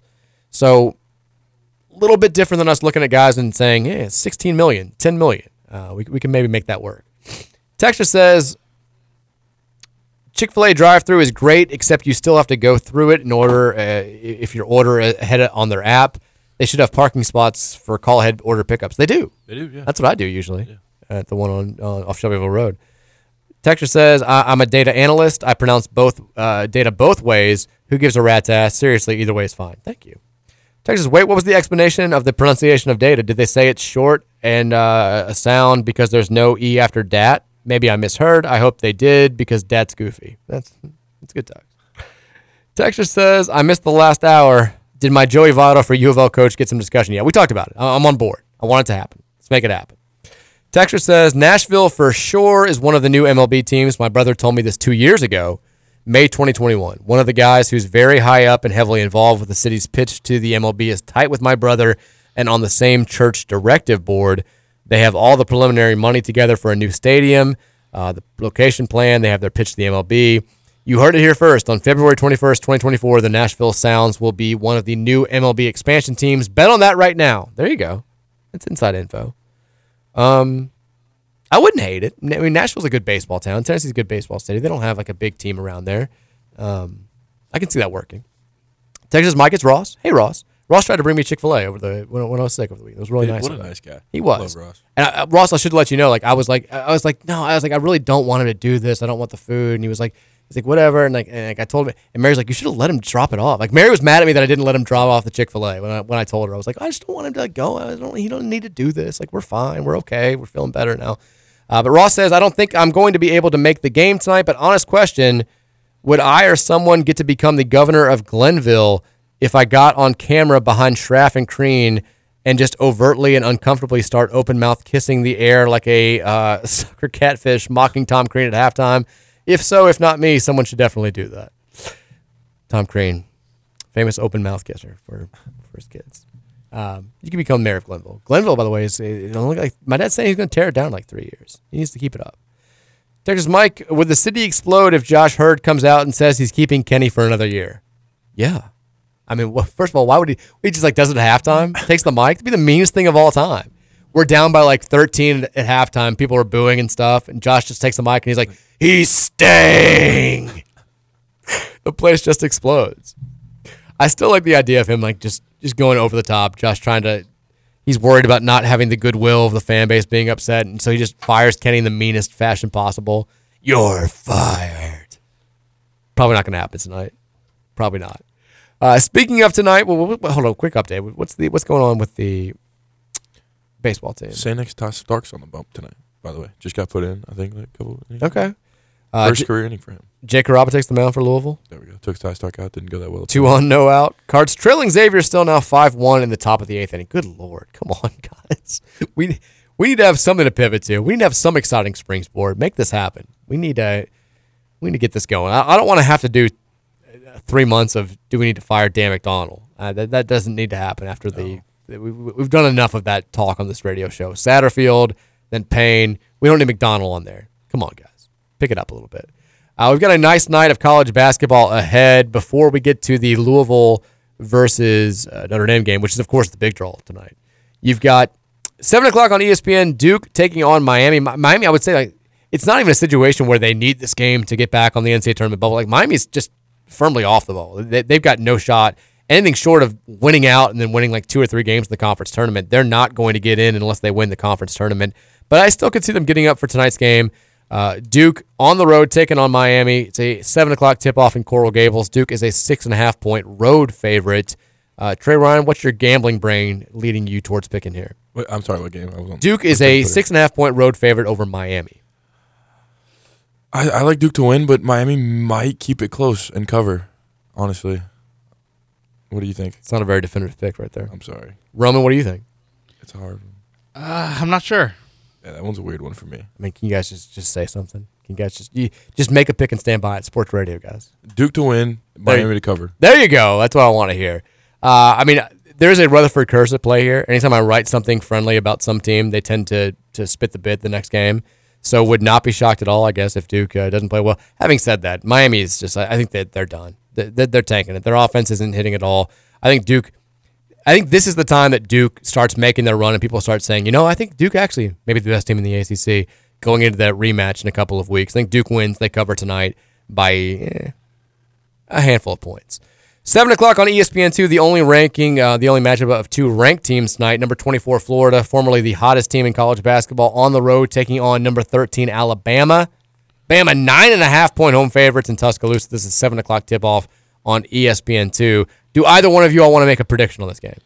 I like Alabama very safely, but I don't know if nine and a half is, you know, I say very safely. I think you know six, seven point safe win. Okay, Trey. Yeah, I'm right there with him. I think they'll win comfortably, but uh, nine and a half's a lot of points, so kind of hard to cover there. Give me Bama, win- Bama winning and covering. I think they're about to hit hit their, their stride there as, as well. Uh, Kentucky is on the road taking on LSU. I'm telling you right now, this line's too small. I'm not going to bet on them because I won't bet on UK. But nine o'clock on ESPN. UK is a six and a half point road favorite. Uh, I think this is based on models of how poorly UK was playing before. I think they're going to win and cover that. I don't, I don't. I don't. That six and a half is not much. I agree. LSU sucks. I agree. LSU. uh, I I like my guy Matt McMahon, but I'm not a. I don't like that line at all. Um, is there a big X big bet? Somebody wants to know. I've got a, I've got a big X big bet for tonight. How about this? We're gonna go into the Southern Conference. We're gonna go to my guys, Western Carolina. They're on the road taking on UNC Greensboro. I think it's a three point spread. They're gonna cover that tonight. They're gonna win straight up. Catamounts unite. Justin Gray is a good head coach. Catamounts get it done. Western Car- Western Carolina money line is your big X big bet of the night. Uh, the big show tonight. Cards taking on Notre Dame. Seven o'clock tip off. We got an hour to go on ESPNU. Do we win tonight, Trey Ryan? Yes or no? Yes, sir, we do. Roman. Yes. I think we're winning. We, we got uh, we have Tyler and Skyy ready to go. I think the cards get it done tonight. I'm gonna say they win and cover. Score prediction. 67 60. I was feeling like 62, 59, 58. All right, I'm good with that too. I'm right there with you. Let's make it happen. Go Cards, beat Notre Dame. We're off to Disney World. So enjoy the next uh, couple of episodes without me. I'm back next week. We'll get you going. Unless Kenny Payne gets fired, in which case I'll see you soon. Go Cards!